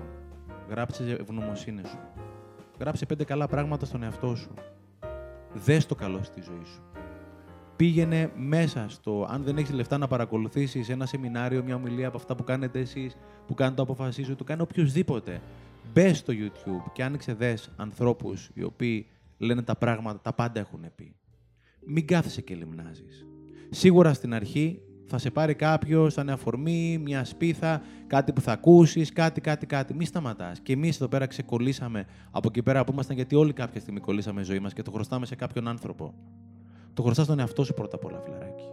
Είμαι δηλαδή κάποια στιγμή στο YouTube, παιδιά, και είναι Miss Pearson, γιατί το YouTube, αυτό εδώ πέρα, παιδιά, αυτό εδώ πέρα το YouTube είναι το μεγαλύτερο πανεπιστήμιο του κόσμου. Πιο Harvard είναι χίλιες φορές παραπάνω από το. Τα έχει όλα εδώ πέρα μέσα. Και μου βλέπει Survivor ή οτιδήποτε άλλο δελτία edition. Τέλος πάντων, είναι τύπησα λοιπόν στο YouTube η Miss Pearson, δεν sé πια. Και λέει κάποια στιγμή σε έναν μαθητή της, ο μαθητή κάνει ένα τεστ με 20 ερωτήσεις. Κάνει τις 18 λάθος. Έχει μόνο δύο σωστές. Και κάποια στιγμή του βάζει ένα F και ένα χαμογελάκι. Και λέει ο μαθητής, λέει εντάξει το F. Το χαμογελάκι λέει έκανε δύο σωστά. Έκανες δύο σωστά. Είμαστε συνέχεια στο μείον 18 και όχι στο συν 2. Όταν γυρίσω και πω στον εαυτό μου έκανε δύο σωστά, θα πάει και στα 3 και στα 4 και στα 5 και στα 10 και στα 20. Το συν 2 έχει ελπίδα. Το μείον 18 μου ρουφάει την ψυχή. Άνοιξε και δες τον Nick γράψε στο YouTube No Hands No Legs, τον έχετε δει σίγουρα. Ναι. Τον άνθρωπο δεν έχει χέρια πόδια. Ναι, ναι. Και να δεις αυτός ο άνθρωπος που μιλάει για τη ζωή. Τώρα μου έχεις δύο χέρια, δύο πόδια και μου γκρινιάζεις. Ό,τι και να σου συμβεί, φιλαράκι. Γνώση και δράση. Γνώση και δράση. Αυτός ο άνθρωπος γυρίζει και μιλάει για το νόημα της ζωής και να σου πω και κάτι. Έβλεπα τα βίντεο του Νίκ, παιδιά, και έχουν 700 με 800 views. Και μπαίνω σε κάποια βίντεο με κάποιους τσακωμούς από κάποιο reality ελληνικό για μια ομιλία που έπρεπε να κάνω με μια, ένα καυγά, ένα Στέφανος, κάποια ομιλία, είχε 500.000 views. Δηλαδή, πώς γίνεται ο Νίκ που απευθύνεται σε 7,5 δισεκατομμύρια ανθρώπους να έχει τον ίδιο αριθμό views με ένα καυγά στο reality που απευθύνεται σε 10 εκατομμύρια ανθρώπους. Δηλαδή, πρέπει να καταλάβω ότι αυτό είναι ένα black box. Ό,τι του βάλω, αυτό θα μου βγάλει. Του βάζω λουλούδια, θα μου βγάλει λουλούδια. Του βάζω γνώση, θα μου βγάλει γνώση. Του βάζω σκατά, θα μου βγάζει σκατά. Το να βλέπω το reality, το να βλέπω τα δελτία ειδήσεων, το να μην κινούμε, το να τρώω δεν ξέρω τι, το να μην εκτιμάω τον εαυτό μου. Δηλαδή είναι εγγυημένη η συνταγή για κατάθλιψη. Αν υπήρχε συνταγολόγια καταθλίψη, θα ήταν αυτό. Ακινησία, συνεχής τηλεόραση, ανεξέλεκτα social, κοιτάω την πάρτι μου και κανέναν άλλο, είναι εγγυημένο. Αν δεν σου κάτσει η κατάθλιψη, να έρθω εδώ πέρα να μου τον κόψεις, έτσι. Είναι δεδομένο αυτό το πράγμα, ρε παιδιά. Και για ποιο λόγο, ρε φίλε, που λέει το survivor και όχι κάτι πιο ποιοτικό; Γιατί κάνουμε το εύκολο και όχι το σωστό. Γι' αυτό Χρήστο. Και δεν σου λέω να μην δεις, να δεις. Και δελτία ειδήσεων. Δεν μπορεί να μου βλέπεις κάθε μέρα survivor. Και μετά να μου γκρινιάζει ότι η ζωή δεν σε έχει πάει εκεί πέρα. Δεν την έχεις πάει. Στη ζωή είσαι πρωταγωνιστής ή είσαι κομπάρσος. Και πρωταγωνιστής δεν είναι κατά ανάγκη ο λεφτά ο επιχειρηματίας. Για μένα, πρωταγωνιστής είναι η τύπησα με τα σποράκια που σας έλεγα νωρίτερα. Η οποία δεν έχει να ζήσει, κι όμως την ώρα που της έδωσα το μονό ευρώ ή το δίευρο, γύρισε και μου έβαλε τα σποράκια και μου λέει: Παιδί μου, πάρτα. Αυτός είναι ο πρωταγωνιστής. Γιατί κάνουμε, κάνουμε κακές επιλογές μας. Δεν ξέρω κανέναν που να θέλει να γαμίσει τη ζωή του. Αλλά ξέρω πάρα πολύ κόσμο που κάνει επιλογές που τελικά γαμάνε τη ζωή Που δεν θέλει να ασχοληθεί με τη ζωή του. Ερώτηση. Και τελικά, ναι, συγγνώμη, ναι, ναι. παλιά θύμωνα. Είναι θέμα γνώση και δράσης γι' αυτό. Είναι ιερό αυτό που κάνετε, είναι ιερό αυτό που κάνουν, ιερό αυτό που κάνουν χιλιάδες, αν όχι εκατομμύρια άνθρωποι, που προσπαθούν με κάθε τρόπο που μπορούν να δώσουν ένα παράδειγμα. Και φυσικά να πάρουμε και παράδειγμα από τους ανθρώπους. Μαθαίνω μέχρι να δω τα ραδίκια ανάσκελα, έλεγε ο δικός μου δάσκαλος. Έλεγε ο Σοκράτης, το μεγαλύτερο μυαλό που πέρασε ποτέ από εδώ πέρα, εν είδα ότι δεν είδα. Και εσύ ρε Μιτσάρα τα ξέρεις όλα. Τι έγινε, ρε φιλαράκι. Κάτι δεν πάει καλά. Έχεις ε, στις ομιλίες σου πει πάρα πολλές φορές για, ε, για το focus, για το πώς το, πού στοχεύεις, για το πού δίνεις συγκέντρωση. Και βλέπουμε και στους ανθρώπους που έρχονται εδώ, εντάξει, πετυχαίνουν κάτι και σου λέει: Ξέρεις τι, το πέτυχα με τη βοήθειά σου. Και δεν το απολαμβάνει με τον ίδιο τρόπο. Γιατί οι άνθρωποι δεν απολαμβάνουν τις επιτυχίες τους; Ή τα μικρά, τα μικρά, τα ωραία που έχουν τέλος πάντων. Γιατί συχνά είναι και θέμα πώς συνηθίσαμε. Γιατί είναι όλα θέμα συνηθιών, παιδιά. Είτε έχεις καλές συνήθειες είτε κακές συνήθειες. Αν έχεις καλές συνήθειες, θα έχεις και το καλό outcome. Καλό εισαγωγικά. Αν έχεις κακές συνήθειες, θα έχεις το κακό outcome. Γιατί από μικρούς μας μάθανε ότι εντάξει 19, άντε 19,5, άντε 19 και 8, άντε 19 και 9, άντε και 20. Και μετά γιατί έβγαλε και ο φιλαράκος 20, άρα δεν έκανες τίποτα σπουδαίο. Μας μάθανε να τρέχουμε πίσω από ένα καρότο, το οποίο ποτέ δεν τελειώνει αυτή η ιστορία. Και για μένα αυτοεκτίμηση πραγματικά είναι όταν είσαι στα πατώματα και όταν όλα είναι σε κατάσταση στη ζωή σου. Να πεις, Ελά, φιλάρα, πάμε τώρα να κάνουμε να παρακολουθήσουμε ένα σεμινάριο, μια ομιλία. Κάτι δωρεάν, ρε παιδί μου. Και να σου πω και κάτι. Αν ερχόταν ποτέ κανένας εδώ πέρα και σας έλεγε φιλαράκι, δεν έχω λεφτά, μπορώ να το παρακολουθήσω, του λέγα το όχι. Έχει γίνει πολλές φορές. Εντάξει. Και μπράβο Έχει σας. γίνει πολύ. Και μπράβο σας. Μην το ξέρει. Α, μην το ψάχνεις. Είναι ό,τι δεν έχουμε, δεν το θελήσαμε, δεν το διεκδικήσαμε και δεν κάναμε το παν για να το πετύχουμε. Γι' αυτό το 95% των ανθρώπων που δεν έχουν αυτό που θέλουν δεν είναι επειδή δεν έχουν δυνατότητες. Είναι επειδή τα παράτησαν και το λέει η στατιστική αυτό το πράγμα. Η τύπησα που έγραψε το Harry Potter που έχει πουλήσει 700 εκατομμύρια κόπης so far στον κόσμο, έφαγε 14 κιλόπετρες. Ο 15ο εκδοτικός οίκος την εξέδωσε. Είναι απλό. Γι' αυτό η δέσμευση και το συνεχίζω είναι βασική αξία. Δηλαδή, ακούς τον άλλον ο οποίος κάνει αυτό το πράγμα. Χτυπάει την πόρτα και κάνει αυτό. Και φεύγει. και ακούς τον άλλο κάνει αυτό. Άκου. Και βαράει με δύναμη. Και βαράει και βαράει και δεν ανοίγει η πόρτα. Και αυτός ξανάρχεται την άλλη μέρα. Κάνει πάλι αυτό το πράγμα. Συνέχεια. Σε ποιον λες να ανοίξει η πόρτα, ρε φιλαράκι; Και ο πρώτος, δυστυχώς, θα έχει εκπληκτικά ευφυεί δικαιολογίες. Ε, Ελλάδα το 2019, η μάνα μου, ο πατέρας, ο Τσίπρας, ο Κούλης, ο Σόιμπλε κτλ. Όχι φιλαράκι. Μήπως να κοιτάξει λίγο τον καθρέφτη. Και ό,τι δεν είσαι, οκ. Γίνε αυτό που θέλεις να γίνεις. Γιατί για να έχεις κάτι περισσότερο, και δεν μιλάω για τα λεφτά μόνο, πρέπει να γίνεις ο ίδιος κάτι περισσότερο. Θέλω κάτι περισσότερο, χωρίς να θέλω να γίνω ο ίδιος κάτι περισσότερο. Δεν γίνεται. Απλό. Ποια, ποιος είναι όμως ο διαχωρισμός στο ότι αποδέχομαι τον εαυτό μου, αλλά και εν τέλει που σταματάνε και οι ικανότητές μου; Αυτή τη στιγμή, έτσι, γιατί θέλω να... Είμαι και υπέρ και της ευτυχίας και της επιτυχίας, οκ. Πρόσφατα πήρα κάτι χάπια για την ακμή, τα οποία ο γιατρός μου είχε πει ότι θα πά- φας μίνι κατάθλιψη. Και για δύο εβδομάδες ήμουνα χάλια. Δηλαδή, αν ας πούμε κάτι λέγαμε και διαφωνούσαμε, ήμουνα σπάσω. Θα σου πω τη δική μου οπτική, οκ; Γιατί, οκ, έχουμε διαβάσει, έχουμε δει για ευτυχία. Για εμένα η ευτυχία είναι στιγμές. Δεν μπορείς να είσαι μόνιμα ευτυχισμένος. Άλλο όμως με την πληρότητα. Δηλαδή, εμένα αυτό που με κρατούσε στο ότι να συνεχίζω να κάνω αυτό που κάνω καλά, ήταν ότι αισθάνομαι πλήρης στο ότι κάποια πράγματα που πραγματικά τα γουστάρω και ήθελα να τα κάνω, τα έκανα και μέχρι κάποιο σημείο πέτυχα. Το happiness και το fulfillment είναι εντελώς διαφορετικά για εμένα. Γιατί μπορεί να είναι coping mecha- mechanism, έτσι. Μπορεί με αυτόν τον τρόπο να κάνω thrive. Εντάξει. Δεν είναι νόμος, αλλά συνειδητοποιώ αναχρονικά διαστήματα όλοι μας ότι μπορούμε να καταφέρουμε περισσότερα. Λόγω ικανοτήτων. Γιατί εξέλιξε στην ικανότητα, έτσι. Αλλά αυτό το μπορώ κι άλλα έρχεται πολλές φορές, σου μιλάω προσωπικά, σε κόντρα με το ότι αποδέχομαι αυτό που έχω ήδη. Αν αποδέχομαι αυτό που έχω ήδη, συνεχίζω αυτήν τη δράση. Ταυτόχρονα η δράση καίει. Γιατί για μένα πάλι, έτσι, αυτό είναι, αυτός είναι και ο στόχος. Να καείς από την προσπάθεια και να ξαναχτιστείς εκ νέου.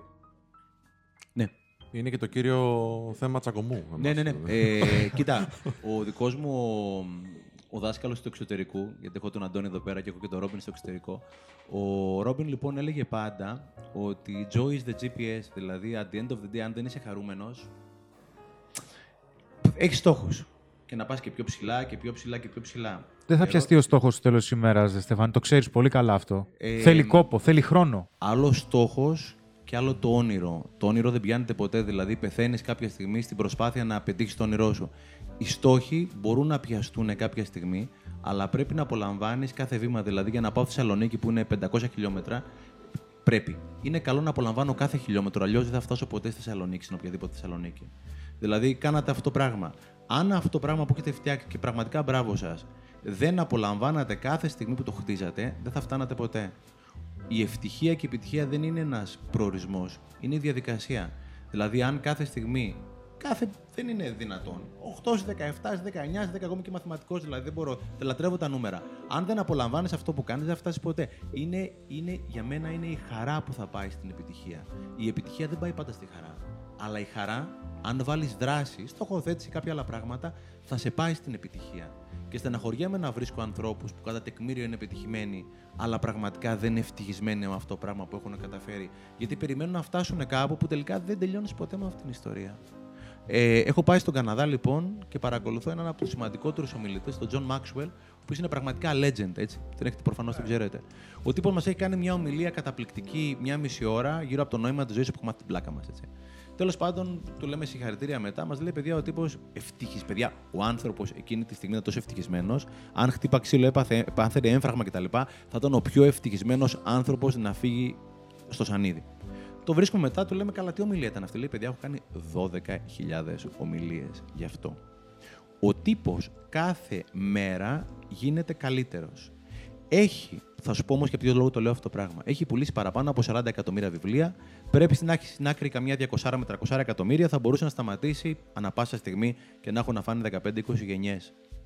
Ο τύπος δεν σταματάει ποτέ. Είναι ευτυχισμένος με αυτό που κάνει και μας εξηγούσε. Κάθε μήνα λέει, βγάζω έναν πιο, πολύ πιο πετυχημένο από μένα, μπιλιονέρι οτιδήποτε άλλο έξω και του κάνω το τραπέζι. Για να μάθω από αυτόν. Όταν το βγάζω, λέει, φροντίζω εγώ να έχω φάει, να, με, να μην είμαι νηστικός, για να μην τρώω, για να ακούω αυτά που μου λέει. Οπότε κάθε μήνα εγώ βγάζω κάποιον για να μου μάθει καλύτερα αυτό το πράγμα το οποίο κατά τεκμήριο ξέρει και είναι από τους καλύτερους, έτσι. Πρώτον, ο άνθρωπος κάθε μήνα βελτιώνεται, θα μπορούσε να ράξει. Αλλά εκεί πέρα που θέλω να πω, Χρήστο, είναι ότι η δόνησή του. Ο άνθρωπος είναι τόσο ευτυχισμένος σε αυτό που κάνει, δεν περιμένει τον επόμενο guest για να τον κάνει πιο ευτυχισμένο. Δηλαδή είναι τόσο ευτυχισμένος και λέει Α, θα γίνω και πιο ευτυχισμένο. Δεν του λείπει κάτι, δεν περιμένει να φτάσει κάπου. Γουστάρει αυτό. που Ανά κάνει, πάσα έτσι. στιγμή Προφανώς. Ανά πάσα στιγμή είναι εκεί πέρα που γουστάρει, αλλά συνεχίζει ποτέ. Συνεχίζει μέχρι το, το ποτέ τέλος πάντων. Δηλαδή, μόνο ο άνθρωπος κάποια στιγμή σταματάμε στη φύση, στα δέντρα. Κάποια στιγμή έλεγε ο Jim Rohn, ένας από τους κορυφαίους που είναι στο YouTube, όλα τα έχει πει ο Jim Rohn. Προσωπικά τον θεωρώ το δεύτερο μεγαλύτερο δάσκαλο μετά από τον Χριστό. Έλεγε ο Jim Rohn ότι τα δέντρα δεν τελειώνουν ποτέ.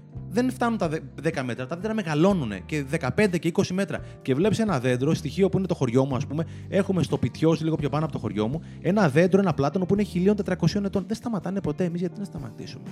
Αλλά τα δέντρα δεν συγκρίνουν το ένα με τον άλλον και λέει ο άλλος ένας πλάτανο, κοίτα όλο ψηλός πιο πολύ.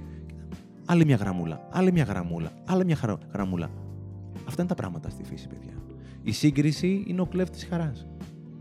Μόνο τον εαυτό μου μπορεί να επηρεάσει. Να, εξε- να τον εξελίσω και. και, και. Και μόνο με τον εαυτό σου μπορείς να συγκριθείς έτσι. Φυσικά. Γιατί και ο Ναι. Ρονάλντο, ας πούμε, παίζει ακόμα μπάλα. Ναι, ρε, αλλά αυτό Τι το άλλο πράγμα. θα πάρει; 1000%. Αλλά υπάρχουν δύο τρόποι να συγκριθείς με τον εαυτό σου. Με όλα αυτά που ακόμα δεν πέτυχες ή με όλα αυτά που πέτυχες και όλα αυτά που θα πετύχω. Είσαι φίλος με τον εαυτό σου ή είσαι εχθρός. Γιατί το να βάζω τον εαυτό μου να τον στείνω στην άκρη για όλα αυτά που δεν έχει πετύχει, αυτός ο εαυτός θα δυστυχήσει, θα πάθεις κατάθλιψη και κάποια στιγμή σίγουρα θα αρρωστήσει. Και αυτό είναι το πρόβλημα των high achievers, παιδιά. Οι high achievers πραγματικά ψάχνουν να βρίσκουν συνέχεια αυτό το πράγμα που Την δεν επόμενη έχουν. κορυφή. Ναι, αυτά που δεν έχουν κάνει. Έχω στο πανόραμα επιχειρηματικότητας είχα δώσει μια ομιλία και τέλος πάντων βρεθήκαν 5-6 Ήταν παιδιά. που- επόμενη ερώτηση. Ναι, Επόμενη. μου στείλανε κάποια πολύ ωραία μηνύματα κτλ. Κάτι πολύ διεκδικητικά και ωραία μηνύματα. Λέω μάγκες όπως είστε, ελάτε σπίτι μου στη βουλιαγμένα να πάμε να φάμε πίτσες. Οπότε ήρθανε σπίτι μου και αυτή την ομάδα την έχουμε φτιάξει με τα παιδιά και μία φορά το μήνα, το δίμηνο βρισκόμαστε για πίτσες κτλ. Ευλογία πιο πολύ για μένα παρά για τα παιδιά. Τέλος πάντων, τώρα είναι γύρω στα 8-10 παιδιά. Οι 9 στους 10 κάθε φορά είναι Στέφανε, τι δεν έχουμε κάνει καλά. Τι λείπει ακόμα; Πού το χάνουμε; Λέω, παιδιά, έχετε κατα... 25 παιδιά, έτσι. Στην ηλικία τη δική σας. Και λέω, παιδιά, έχετε καταλάβει τουλάχιστον εγώ. Ναι. Είμαστε Να σε μέσα. καλά. Πιτσιρικάδες φαίνεστε. Να σε πολύ. καλά. Whatever. Είναι το μαλλί, μάλλον. Και εγώ δεν είμαι 25, είμαι 50, παρότι έχω το ίδιο μάλι. Τέλος πάντων, λέω, παιδιά, έχετε καταλάβει ότι εγώ στα 25 δεν έκανα ούτε το 1 δέκατο από αυτά τα οποία κάνετε εσείς. Δηλαδή, είναι η εστίαση που εστιάζω. Σε αυτό που έχω ή σε αυτό που δεν έχω. Στο πρόβλημα ή στη λύση. Στο expectation ή στο τώρα. Στο, σε αυτό που μπορώ να επηρεάσω ή σε αυτό που δεν μπορώ να επηρεάσω.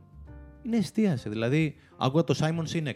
Καταπληκτικό. Άλλος απίθανος τύπος. Δωρεάν στο διαδίκτυο όλα αυτά. Ναι. Γνώση δισεκατομμυρίων, παιδιά. Και κάποια στιγμή λέει κατεβαίνεις, ας πούμε, το, το σκι. Κατεβαίνεις στο slope, γενικώς κάνεις σκι. Και έχεις να επικεντρωθείς ή στο διάδρομο ανάμεσα στα δέντρα ή στα δέντρα. Αν επικεντρωθείς στα δέντρα, θα φάσει τα μούτρα στα δέντρα. Αν πας στο διάδρομο, θα βλέπεις το διάδρομο. Αυτό είναι. Είναι τόσο απλό. Πας εκεί που κοιτάς. Πας εκεί που κοιτάς. By the way, τα έχει πει όλα ο λαός. Ναι, ναι, ναι, εννοείται. Ρε. Λαϊκές παροιμίες. Εννοείται. Απλά υπάρχουν κάποιοι δάσκαλοι, όπως λες, που τα βάζουν σε μια σειρά, το επεκτείνουν και λίγο, το εξελίσσουν, γιατί η εξέλιξη να είναι και τα λοιπά. Έχεις πει στο ίδιο, στην ίδια ομιλία, ε, γιατί είπαμε για προβλήματα και που τα κυνηγάμε και τα λοιπά. Και λες, είναι περίεργο, είναι πρόβλημα να μην έχεις προβλήματα. Κάπως έτσι έχεις πει. Ναι. Είχες- είχες, ε, Μπορεί και να το έχω πει έτσι. ε, αν δεν έχεις θέματα, λες, Ναι, ρε, όχι, λέει, κάποια στιγμή Πρέπει να λέω αρχίσεις να ότι- ανησυχείς. Ναι, ρε, ότι έχουμε θέματα πάει να πει ότι έχουμε λόγο να συνεχίσουμε να είμαστε εδώ πέρα. Όταν σταματήσει να έχει θέματα, είσαι όλα για... ήρθε η ώρα για το επόμενο ταξίδι.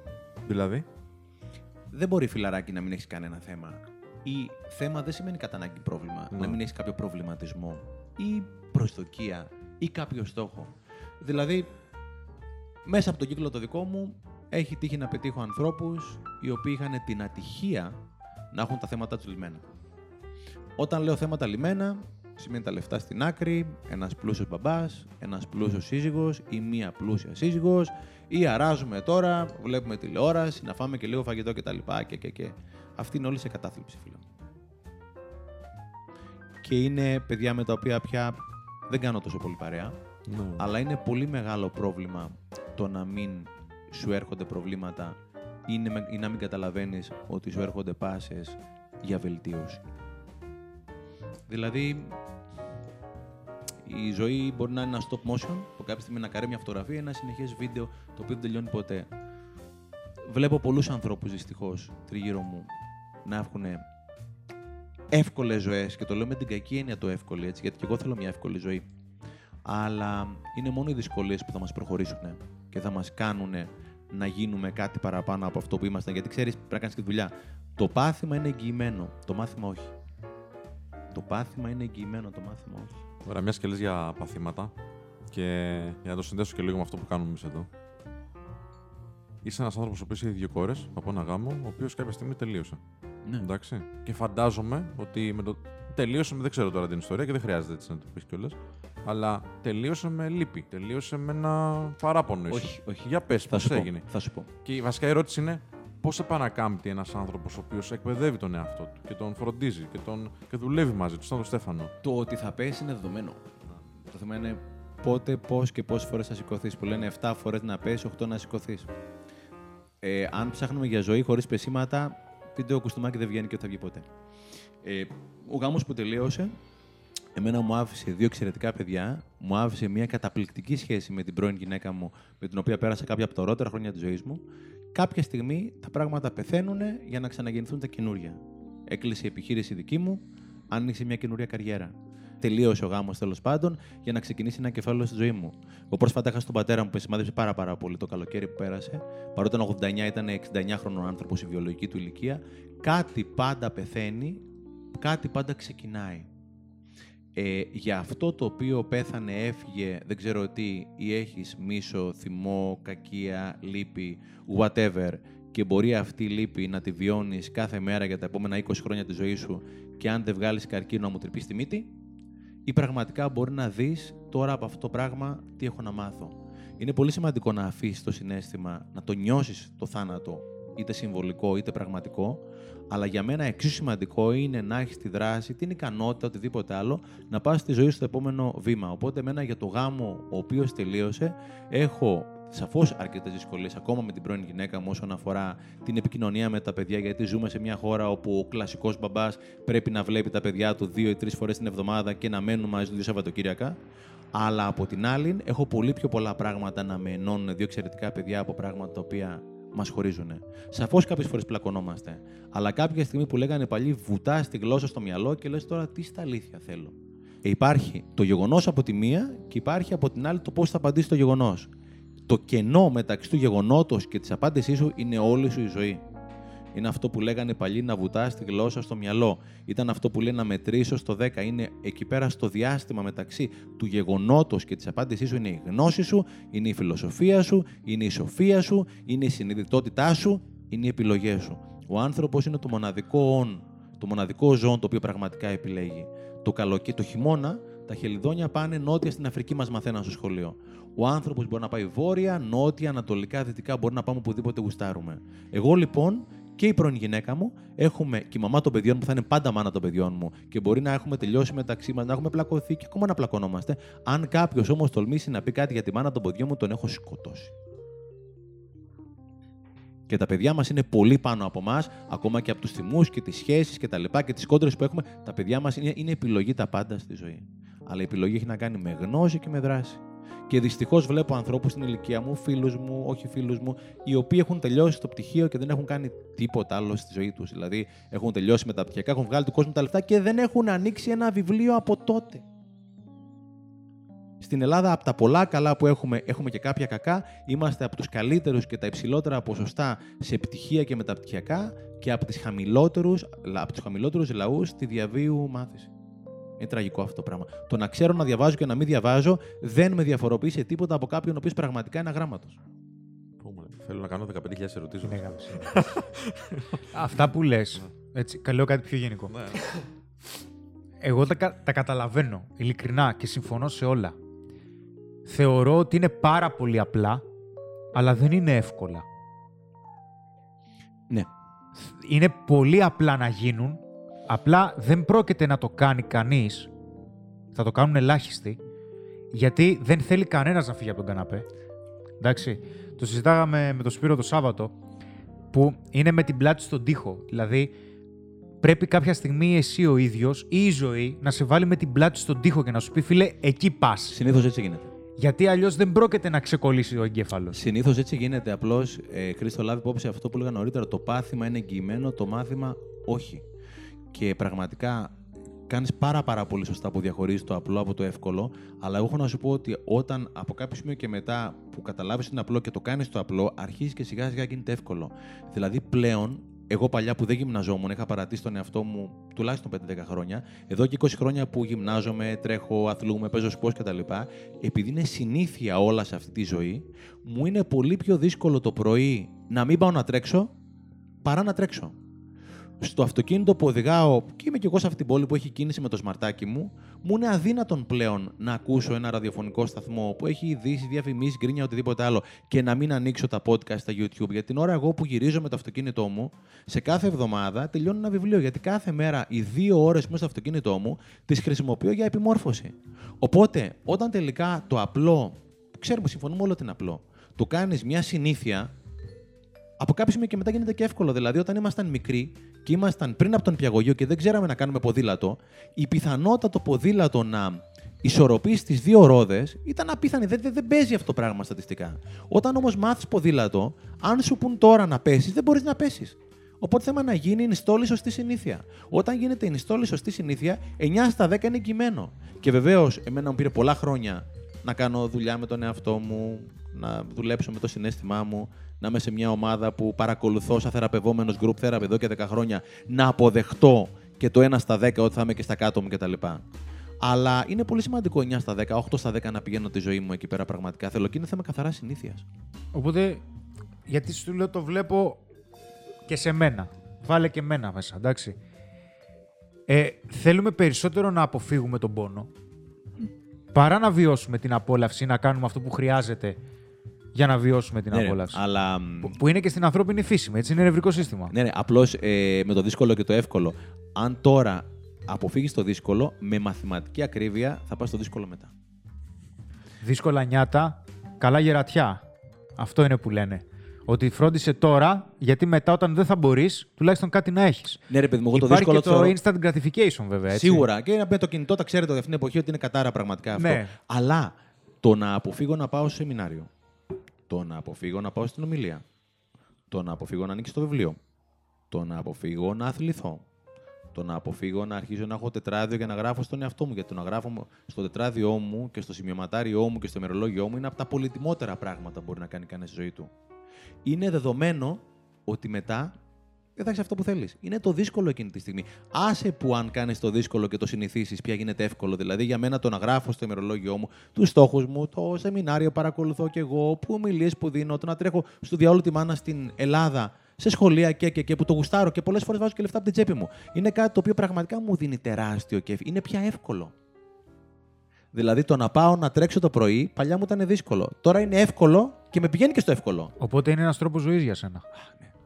Ποιος τρόπος ζωής για εσένα θα ήταν πρόκληση; Ποιο είναι το next level; Δεν το έχω σκεφτεί να σου πω την αλήθεια. Προσπαθώ να βοηθήσω όσο πιο πολλούς ανθρώπους μπορώ, όπως με βοήθησαν άλλοι. Εννοείται, βοηθιέμαι κι εγώ πάρα πολλούς ανθρώπους κάθε μέρα στη ζωή μου. Το επόμενο, το επόμενο επίπεδο για μένα είναι το εξωτερικό και αυτό το πράγμα το οποίο κάνω εδώ πέρα, με τον τρόπο που το κάνω, όσο καλά το κάνω, να επιχειρήσω να το κάνω και στο εξωτερικό και σε άλλους ανθρώπους. Γιατί τα προβλήματα που έχουμε στην Ελλάδα παγκοσμίως είναι more or less τα ίδια προβλήματα που έχει όλος ο κόσμος. Ναι, ναι. Όταν έδωσα μια ομιλία TEDx στην ε, Πάτρα, ήμουν ψιλοχεσμένος, αλλά πήγε καλά, αλλά είχα δουλέψει πάρα πολύ. Δεν σου κρύβω. Ότι να δώσω μια ομιλία TEDx κάποια στιγμή στην Αμερική, ας πούμε, σε ένα κοινό που μιλάνε αγγλικά ε, και είναι η native γλώσσα, είναι κάτι το οποίο για μένα είναι κάτι το οποίο με φοβίζει. Αυτό το πράγμα, ο Σάρμα έλεγε πάντα ότι αυτό το πράγμα το οποίο σε φοβίζει πρέπει τουλάχιστον μία φορά το μήνα να το κάνεις. Να μην σου πω μία φορά την εβδομάδα. Δηλαδή, αν τα χέρια σου δεν υδρώνουν τουλάχιστον μία φορά το μήνα, έχεις ε, μπλέξει πάλι σε μια εύκολη ζωή. Όταν έπεσα κάποια στιγμή από το. μου είχε κάνει σύντροφός μου ένα δώρο για τα γενέθλιά μου πέρσι, μια πτώση με αλεξίπτωτο. τα γενέθλιά μου τον Οκτώβρη και ερχόταν η ώρα. με ξέρει, με ξέρει, με ξέρει καλά. και τέλος πάντων το voucher έκανε expire τον, τον Απρίλιο. Εγώ έλεγα όλα την άλλη εβδομάδα και την άλλη εβδομάδα και είχε πάει τέλος πάντων παιδιά τέλος Απριλίου και κινδύνευα να το χάσω. Λέω κάποια στιγμή 10 θα πάω να το κάνω. Δηλαδή η στιγμή που ανοίγει το αεροπλάνο και πέφτεις από κάτω είναι η χειρότερη στιγμή της ζωής σου. Στο πρώτο δευτερόλεπτο που πέφτεις, διαπιστώνεις ότι είναι η πιο λυτρωτική στιγμή της ζωής σου. Και όταν πραγματικά πέσεις κάτω και προσγειωθείς και όλα πάνε καλά, που όλα θα πάνε καλά, λες μάγκα μου, πόσο ωραία ήταν που, που πέρασα και από αυτήν την ιστορία που ουσιαστικά ήταν μέσα μου. Δηλαδή αυτός ο δράκος, λέει πάντα η Βένα, η γυναίκα του Αντώνη, έλεγε πάντα ότι ο δράκος στο σκοτάδι έχει δύναμη. Στο φως δεν έχει καμία δύναμη. Αν μία φορά την εβδομάδα ή μία φορά το μήνα δεν κάνεις πράγμα το οποίο κάνουν την παλάμη σου να υδρώνει, ξανακοιτάξει το καθρέφτη. Πάλι έμπλεξε μια εύκολη ζωή. Θυμάσαι στη μεγάλη... η πρώτη μας μεγάλη ομιλία ήταν στο ανοιχτό Λαϊκό Πανεπιστήμιο τέλος πάντων. Εντάξει, είχε 200 άτομα, 300 από κάτω. Ήταν ωραία φάση. Μας κάλεσε οι άνθρωποι να είναι καλά τώρα, να το ακούνε. Και στην αρχή ήταν, ξέρω εγώ, 5 παρα 5. Είχαν έρθει 10 άνθρωποι. Λέμε, δεν θα έρθει κανένας, λέμε. Ευτυχώς. Ναι. 5 και 5 είχε γεμίσει ασφιχτικά. Ψάχνανε καρέκλες. Ασφιχτικά. Ιδρώσαν τα χεράκια σας; Δεν φαντάζεσαι τι. Μη σου Πήγαμε πούμε τι άλλο τουαλέτα. ίδρωσε. Πήγαμε Μη σου τουαλέτα. πούμε. Μόνο και μόνο για να δώσουμε λίγο θάρρος ένας στον άλλον για να ανεβούμε. Μπράβο, ρε παιδιά. Τώρα εντάξει, τώρα απολαμβάνουμε. Έτσι, τώρα γουστάρουμε. Έτσι. Ερώτηση. Social media, κινητά τηλέφωνα, τεχνολογία. Πώς τα βλέπεις εσύ αυτά; Πώς τα βλέπει ένας άνθρωπος ο οποίος ναι, μεν είναι νέος, είναι όμως της προηγούμενης γενιάς όπως είμαστε κι εμείς και βλέπει τώρα αυτό το πράγμα να εξελίσσεται. Δηλαδή, έρχονται άνθρωποι εδώ πέρα και μας λένε τι να τη στείλω; Δεν μας λένε πότε να την πάρω τηλέφωνο; Τι μήνυμα να τη στείλω, μου λένε, ξέρω εγώ, ή τι να τη στείλω στο Facebook. Έχει περισσότερους followers. από Ναι, μένα. ναι, ναι, ναι, ναι. Ακούμε είναι, έτσι. είναι από εργαλείο έως κατάρα πραγματικά το κινητό, όπως και όλα στη ζωή. Τα λεφτά είναι από εργαλείο ω κατάρα, είναι από παράδεισο ως κόλαση. Η γυμναστική είναι από παράδεισο ως κόλαση. Άλλο να γυμνάζεται κάποιος μισή μία ώρα την ημέρα, άλλο να γυμνάζεται 5-6 ώρες την ημέρα και όταν θα βγεις μαζί του να μην έχεις τίποτα να πεις πέρα από τα μούσκουλα ή το μαραθώνιο ή οτιδήποτε άλλο. Το κινητό είναι λοιπόν άλλο ένα εργαλείο το οποίο είναι από παράδεισος έως κόλαση.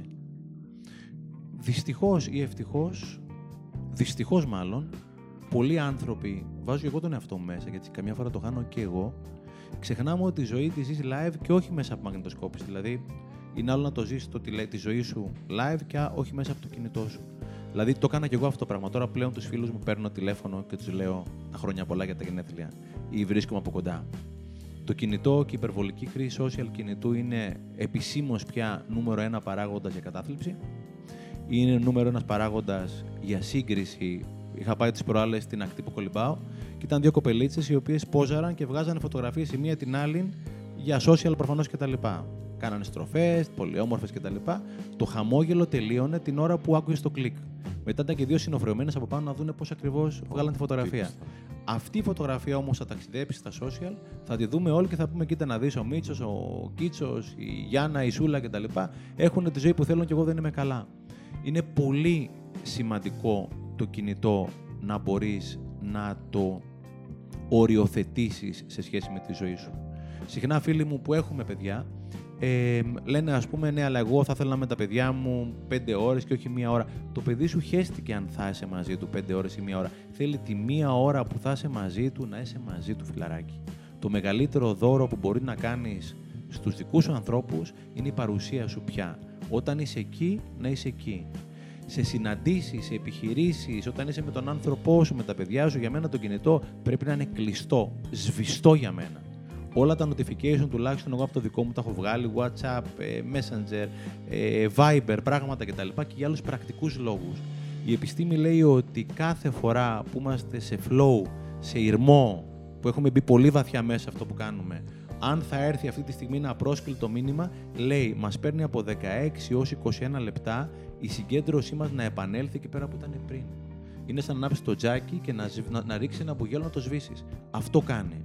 Οπότε οι άνθρωποι που έχουν τη ζωή που θέλουν απλώς προσέχουν πάρα πολύ τη συγκέντρωσή τους και ξέρουν πάρα πολύ καλά ότι όταν είμαι εδώ, είμαι εδώ, έχω δύο μιλητές στο εξωτερικό, οι οποίοι αν ήταν στο stage επάνω, που ήταν επάνω στο stage, αν έπεφτε μολότοφ, δεν την παίρναν καν χαμπάρι. Δεν θα ακούγαν καν τίποτα. Αυτό είναι σημαντικό. Είμαι σε ένα σκοπό, κάνω ένα πράγμα, έχω κλείσει τα κινητά μου τηλέφωνα όσο είναι δυνατόν να τα κλείσω. Υπάρχει πάντα ένα τηλέφωνο που μπορεί να σε βρούνε και όταν θα το ανοίξεις, θα πάρεις τηλέφωνο οποιονδήποτε χρειάζεται, θα του στείλεις ένα μήνυμα, οτιδήποτε άλλο. Και πάρα πάρα πολύ σημαντικό, το multitasking ή το task switching το λένε στο εξωτερικό, δεν είναι multitasking, είναι Ναι, δεν task μπορείς να switching. κάνεις αυτό. Είναι το χειρότερο. Δηλαδή, η έρευνα λέει πια ότι μειώνει την αποτελεσματικότητα κατά 60% αυτού που κάνεις. Δεν κάνεις τίποτα καλά. Το έχει πει και αυτό ο λαός όταν δεν, δεν χωράνε δύο καρπούζια κάτω από την ίδια μασχάλη. Το έχει πει και αυτό ο λαός. Και το συστηματικό multitasking πέρα από το 60% που σου ρίχνει την, την αποτελεσματικότητα, μακροπρόθεσμα ρίχνει και το IQ κατά 10 τουλάχιστον μονάδες. Είναι πολύ σημαντικό το κινητό, είναι εξαιρετικό, το χρησιμοποιώ, αλλά δεν με χρησιμοποιεί. Όταν ο άνθρωπός σου, είσαι δίπλα στον άνθρωπό σου, ξυπνάς το πρωί, το παίρνεις πρώτα αγκαλιά και μετά κοιτάζεις το κινητό σου. Είμαστε οι περισσότεροι από εμάς είμαστε εξαρτημένοι. Όταν πηγαίνεις από το υπνοδωμάτιο στο μπάνιο μαζί με το κινητό, είσαι εξαρτημένος. Ερώτηση. Πάνω σε αυτό που λες. Η νέα γενιά χρησιμοποιεί το κινητό, χρησιμοποιεί τα social media κτλ. Και έχουμε μπει σε μια διαδικασία, εμείς οι λίγο πιο μεγάλοι, να το πούμε έτσι, που και εμείς μπαίνουμε σε αυτήν την παγίδα, να το χρησιμοποιούμε πάρα πολύ, ειδικά εγώ, ας πούμε. Έτσι. Και εγώ μιλά και για μένα. Ναι, ναι, ναι, για όλους, για όλους. Και λέμε, Α, η νέα γενιά χρησιμοποιεί αυτό. Δεν υπήρχαν όμως και πριν αντίστοιχα τέτοια distractions. Π.χ. δεν έβλεπες ζευγάρια, ας πούμε, στο καφέ που ο άντρας κοίταζε την εφημερίδα, η κυρία ε, το βιβλίο της και δεν δίνανε σημασία ένα στον άλλον. Υπήρχαν αίρεση, Σπύρο. Απλώς τα distraction τώρα είναι πιο πολλά. Για μένα, Μμ. όσο πιο πολλά distraction, τόσο πιο focused πρέπει να είσαι. Αν κάποιος με τραβάει προς το χρήσι, δεξιά, εγώ πρέπει να βρω εσωτερικό τρόπο να πηγαίνω πιο πολύ προς το θέμη. Δηλαδή τώρα η ανάγκη να είμαι συγκεντρωμένος ίσως είναι πιο μεγάλη ανάγκη από ό,τι ήταν παλιά. Ναι, ναι. Πάντα ή μπορεί να σου να σου absent minded και οτιδήποτε άλλο κτλ. Αλλά αυτή τη στιγμή, αν δεν το περιχαραχώσεις, εγώ κάνω κάτι το οποίο το έχω ξεκινήσει τον τελευταίο καιρό και είναι φανταστικό. Όταν καμιά φορά πηγαίνω βόλτα, δεν παίρνω καν το κινητό μου μαζί. Επειδή είναι συγκλονιστικό πραγματικά, όποιος δεν το έχει δοκιμάσει, είναι συγκλονιστικό. Όταν είσαι Daltons στο Looky Look και κουβαλάς την μπάλα, δεν μπορείς να καταλάβεις πόσο σκλαβωμένος είσαι ή πόσο ελεύθερος δεν είσαι, παρά μόνο αν την αφήσεις πίσω. Όταν αφήσεις το κινητό πίσω, θα νιώσεις. Εγώ μία φορά το χρόνο, κάθε Σεπτέμβριο, πηγαίνω σε ένα σεμινάριο χωρίς κινητό τηλέφωνο. Απαγορεύεται, το δίνουμε ε, τρει-πέντε μέρες και μας το δίνουν μετά από πέντε μέρες. Υπάρχει ένα τηλέφωνο ανάγκης, αν χρειαστεί κανένας από το σπίτι κάτι. Στο τέλος των τριών-πέντε μερών που μας δίνουν το κινητό, δεν το θέλει κανένας. Λέει: Παιδιά, παρακαλώ, κρατήστε το. Έχουμε βρει τόσο πολύ ηρεμία όλοι. Απλώς είναι ο τζάνκι με, το, με την πρέζα. Θα Μια από τα σου ίδια. πει όμως ο άνθρωπος τώρα εδώ που καλός ή κακός είναι αρνητικός αυτό που λέμε. Και θα πει Ναι, αλλά εγώ έχω δουλειά. Ναι, αλλά εγώ το χρειάζομαι. Κοίτα, ναι, αλλά τα παιδιά μου θα με πάρουν. Ναι, ναι, ναι. τηλέφωνο. Ε, θα, το κινητό σου, κανένα πρόβλημα. Αλλά το κινητό σου πρέπει να το έχεις κοντά σου όσο λιγότερο μπορείς δεδομένων των αναγκαίων συνθήκων που έχεις στη ζωή σου. Οκ. Πάσο. Οκ. Καλή Αλλά μπράβη, αν για τα λες. παιδιά Το σου, ζυγίζεις, δώσει και το σταθερό ναι. σου τηλέφωνο. Να, ναι. Ή να το έχουν το τηλέφωνο σου πέντε άνθρωποι. Κάποιες φορές να το κλείνεις. Ή εγώ έχω φίλο, πολύ φίλο τέλος πάντων, ο οποίος έχει μια επιχείρηση που όντως χρειάζεται να τσεκάρει τα mail του κάποιες φορές. Ε, δεν μπορεί να το τσεκάρεις σε κάθε ένα λεπτό. Δεν χρειάζεται κάθε ένα λεπτό φιλαράκι την ημέρα, δεν κάνεις τίποτα καλά. Απλώς έχει μια καταπληκτική δικαιολογία γιατί όλοι μας έχουμε ένα καταπληκτικό τρόπο να σαμποτάρουμε τον εαυτό μας και εξαιρετικά αληθοφανείς δικαιολογίες, ευφυείς δικαιολογίες. Άσε πόσο πιο ευφυείς είμαστε, τόσο πιο ευφυείς οι δικαιολογίες για αυτό το πράγμα το οποίο ξέρουμε ότι πρέπει να κάνουμε, αλλά δεν θέλουμε να το κάνουμε. Αυτό που λέει ο Χρήστος. Άλλο το εύκολο, άλλο το σωστό. Το εύκολο το βαφτίζουμε σωστό. Είναι σωστό όμως at the end of the day. Αν έχεις τη ζωή που θέλεις, φιλαράκι, πάσο. Αν δεν την έχεις όμως, κάτι δεν κάνεις καλά. Ή κάτι μπορεί να κάνεις καλύτερα, να το πούμε πιο σωστά. Είσαι άνθρωπος των αριθμών, λες. Είσαι αρέσουν, υπέρ μου της αρέσουν. ανάλυσης γενικότερα, δηλαδή να προβλέπει πράγματα και Το να. βασικότερο πρόβλημα αυτή την εποχή είναι η σύνθεση. Δηλαδή, είμαστε σε έναν κόσμο ο οποίος ήταν. Πώς το είχε πει ο Σάρμα κάποια στιγμή, over-analyzed και under-inspired. Over-analyzed και under-inspired. Δηλαδή είμαστε ένα κόσμο που ε, είναι τόσο πολλά τα data πια, όπου το σημαντικότερο είναι η δυνατότητα να συνθέσω μέσα από τα data που χρειάζεται την καλύτερη δυνατή εικόνα. Overanalysis σημαίνει παράλυση. Ναι, βέβαια. Κλασικό. Οπότε και- ναι, και οι αριθμοί είναι από τα εργαλεία τα οποία είναι καλό να τα έχεις και να μην σε έχουν. Γιατί κάποιος μπορεί να μπλέξει με τα νούμερα να μην τελειώσει ποτέ. Κάποια στιγμή πρέπει να πάρεις μια απόφαση φιλαράκι. Είσαι ένας άνθρωπος ο οποίος έχει δύο κόρες λοιπόν. Ε, Τις έχουμε μελετήσει αρκετές φορές να είναι καλά τα κορίτσια και να μεγαλώσουν και να τα δεις ευτυχισμένα. Όχι, δεν θέλω να τα δω. Ε, sorry για τη διακοπή. Ναι, ναι. Όταν γεννήθηκε λοιπόν η μεγάλη μου κόρη, μου είχε πει η θεραπεύτριά μου, η Μαρία Πυρουνάκη, μου είχε πει να τη δεις όπως επιθυμεί και να σ' αρέσει. Και τότε δεν κατάλαβα τι είπε. Και μετά γύρισα σπίτι και λέω τώρα τι πει, τύπησα. Μέχρι τώρα έλεγα κι εγώ, καμιά φορά ξεχνιόμουν και έλεγα να την δεις όπως επιθυμείς και μετά αυτή έβγαλε ένα σίγμα και ουσιαστικά χάσαμε ένα σίγμα αλλά κερδίσαμε μια ζωή. ναι. Λέει να τη δεις όπως επιθυμεί και να σ' αρέσει. Δηλαδή το τι θα κάνει η ζωή της είναι δική της δουλειά. Εγώ σαφώς θα δώσω και η μαμά της τις αρχές για κάποια πράγματα που είναι πολύ σημαντικά. Θα φωτίσουμε τους δρόμους, αλλά ο δρόμος που θα πάρει είναι 100% δική της δουλειά. Και αν χρειαστεί, θα τη συμβουλέψουμε. Φυσικά γονείς είμαστε έτσι. Και θα κάνουμε και τις μαλακίες μας, δεν το συζητάμε. Αλλά είναι άλλο να λες στο παιδί σου τι να κάνει κάθε μέρα, άλλο να το πεις μία φορά, και άλλο να του επιτρέψεις του παιδιού σου να του δώσεις το χώρο όταν χρειάζεται βοήθεια να έρθει να σε βρει να σου πει μπαμπά, θέλω τη γνώμη σου για κάτι. Ναι. Ερώτηση πάνω σε αυτό που λες. Ε, το λέω και να τριχιάζω. Έρχονται άνθρωποι εδώ με τους ε, γιους τους, τους φέρουν και λένε βοηθήστε ξέρω εγώ τώρα να, να μπει ομαλά στην ερωτική του ζωή το παιδί. Εντάξει. Και για μας είναι πολύ μεγάλη ευθύνη και είμαστε πολύ περήφανοι γι' αυτό.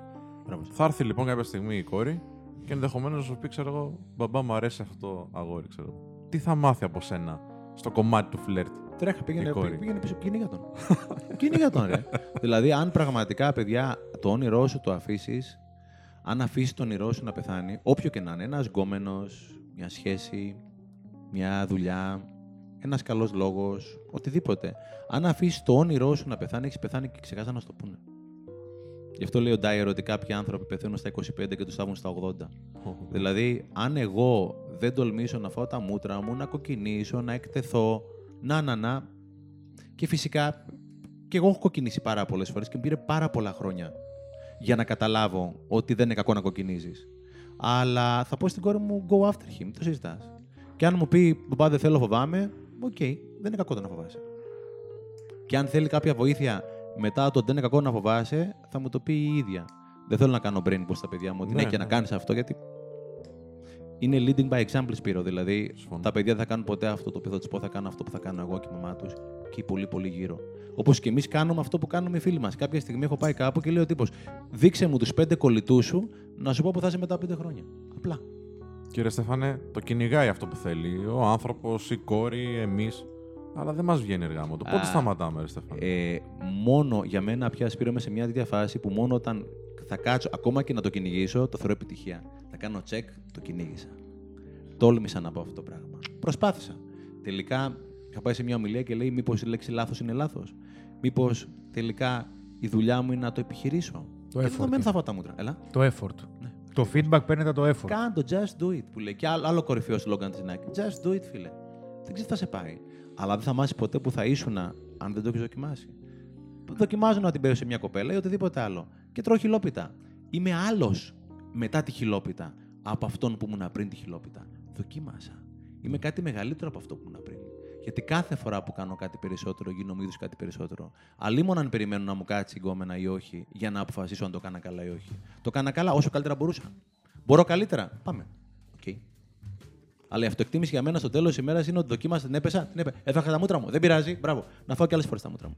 Στην Αμερική, δηλαδή, σε αντίθεση με την Ευρώπη, η επιτυχία συναρτάται με το πόσες αποτυχίες είχες. Γι' αυτό και τα venture capital στους μεγάλους επιχειρηματίες πηγαίνουν, βάζουν τα λεφτά σε αυτούς που έχουν αποτύχει πιο πολλές φορές, γιατί ξέρουν ότι αυτός έχει τη γνώση πια. Ενώ στην Ελλάδα και στην Ευρώπη η αποτυχία είναι μίασμα. Έκλεισε την επιχείρηση, φαλήρισε. Δηλαδή όλες αυτές οι εκφράσεις το φαλήρισε, πτώχευσε κτλ. Είναι, στην Αμερική είναι τώρα είμαι σε φάση Ναι, ναι, ναι. για να. Μαθαίνεις. Μαθαίνεις, χτίζεις πάνω σε αυτή την. Καλογύρο έλεγε πάντα, λέει, ε, δεν θέλουμε τα λάθη μας, αλλά η πείρα μας λέει είναι τα λάθη μας. Λέει ρε μαλάκες, τι είναι η πείρα σας, τα λάθη που έχετε κάνει. Άμα το τουμπάρεις, η πείρα σου είναι τα λάθη που έκανες. Θέλουμε την πείρα, αλλά δεν θέλουμε τα λάθη. Δεν γίνεται. Δεν γίνεται να σου κάτσει γκόμενα άμα δεν έχεις φάει και 10 κιλόπιτε. Δεν μπορείς να κάνεις μια καλή ομιλία αν δεν τα έχεις πει πέντε φορές και όχι όπως θα ήθελες. Ναι, ναι. Το βασικό είναι εσύ εκεί. Εσύ εκεί. Να μαθαίνεις και να κάνεις. Να μαθαίνεις και να κάνεις. Trial and error. Trial and error. Μέχρι την τελευταία σου μέρα. Μέχρι την τελευταία σου μέρα. Ωραία. Να μην σου πω και μετά. Κλείνοντας σιγά σιγά, Στέφανε, τουλάχιστον δεν ξέρω. Θες να Θέλω πεις; κι εγώ Ναι, πες, πες, πες. ένα πράγμα μόνο. Πες, γιατί έχω κι μένει. εγώ. Ναι, ναι, πες. Ένα πράγμα μένει. Εγώ Με, και δεν ρωτάω. με τι- ερώτηση θα έκλεινα. Δεν... Δεν ρωτάει τίποτα άλλο, να και εγώ με ερώτηση θα κλείσω. Από μένα. Θέλω να μου πεις τρία πράγματα. Εντάξει, θέλω να μου πεις τα τρία σημαντικότερα μαθήματα που έχεις πάρει. Επιχειρήσεις, ανθρώπους, ένα μάθημα για το καθένα, για τον κάθε τομέα και ζωή. Μμμ, πω, έχω θέλουμε άλλε δύο ώρες. Εγώ πρώτη πρώτο λοιπόν το 98 για την εταιρεία μου την Income που πήγα να κάνω μια παρουσίαση. Έχω ανέβει πάνω και τα λέω πάρα πολύ καλά σε μια διαφημιστική εταιρεία που ήταν πελάτης και κάποια στιγμή μου κόβεται η φωνή μου. Όταν λέμε κόβεται, μιλάμε μαχαίρι.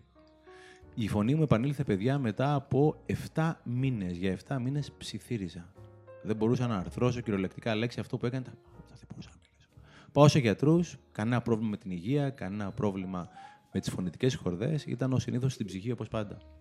Τότε λοιπόν είχε βρεθεί κάποιος, είχε πει κάτι πάρα πολύ κακό για μένα, το οποίο δεν είχα κάνει και μέχρι τότε στα 30 μου χρόνια ήμουνα το παιδί θαύμα που τα είχα κάνει όλα σωστά, καλό παιδί, όλοι ευχαριστημένοι μου, μέχρι που ευτυχώς βρέθηκε αυτός ο ευλογημένος άνθρωπος και με κατηγόρησε για κάτι το οποίο πραγματικά δεν μπορούσα να αποδείξω ότι δεν είμαι ελέφαντας. Έκατσα και δούλεψα μετά από σε αυτούς 6, 7, 8 μήνες με ψυχοθεραπεία και λογοθεραπεία και κατάλαβα ότι δεν μπορεί να είναι ποτέ όλοι ευτυχισμένοι από τη ζωή μου. Τεράστιο μάθημα ζωής. Λοιπόν, για τους ανθρώπους. Είμαι, είναι 1999, είμαι κάπου στην Κηφισιά, έχουμε δραχμές τότε και είναι μια τύπησα, η Madame Σουσού την έχω και στο βιβλίο. Μια τύπησα στο διπλανό τραπέζι, εγώ περιμένω το επαγγελματικό μου ραντεβού να έρθει μεσημέρι και ήταν μια τύπησα στο διπλανό τραπέζι υψηλής κοινωνίας, με τα ακριβότερα ρούχα, παπούτσια, ρολόγια, κοσμήματα. Πρέπει το outfit να ήταν κάποια εκατομμυριάκια δραχμές εκείνη την εποχή. Υψηλή κοινωνία, ψιλομύτα, μαντάμ σουσού κτλ. Εγώ μόνο που τη βλέπω συχαίνομαι, αλλά δώστε και τη βλέπω γιατί χαλιέ... μου αρέσει να χαλιέμαι. Μου άρεσε τουλάχιστον. Πλησιάζει στην κυρία αυτήν λοιπόν Λαχιοπόλης, 80-85 χρονών μεγάλος ηλικία, ψηλός, καμπουρίτσα, φαλακρίτσα, μπαστούνάκι, γυαλάκια, εξαιρετική φυσιογνωμία. Πλησιάζει στην κυρία και του λέω από μέσα μου, μαύρο φίδι τώρα φιλαράκι που σε έφαγε.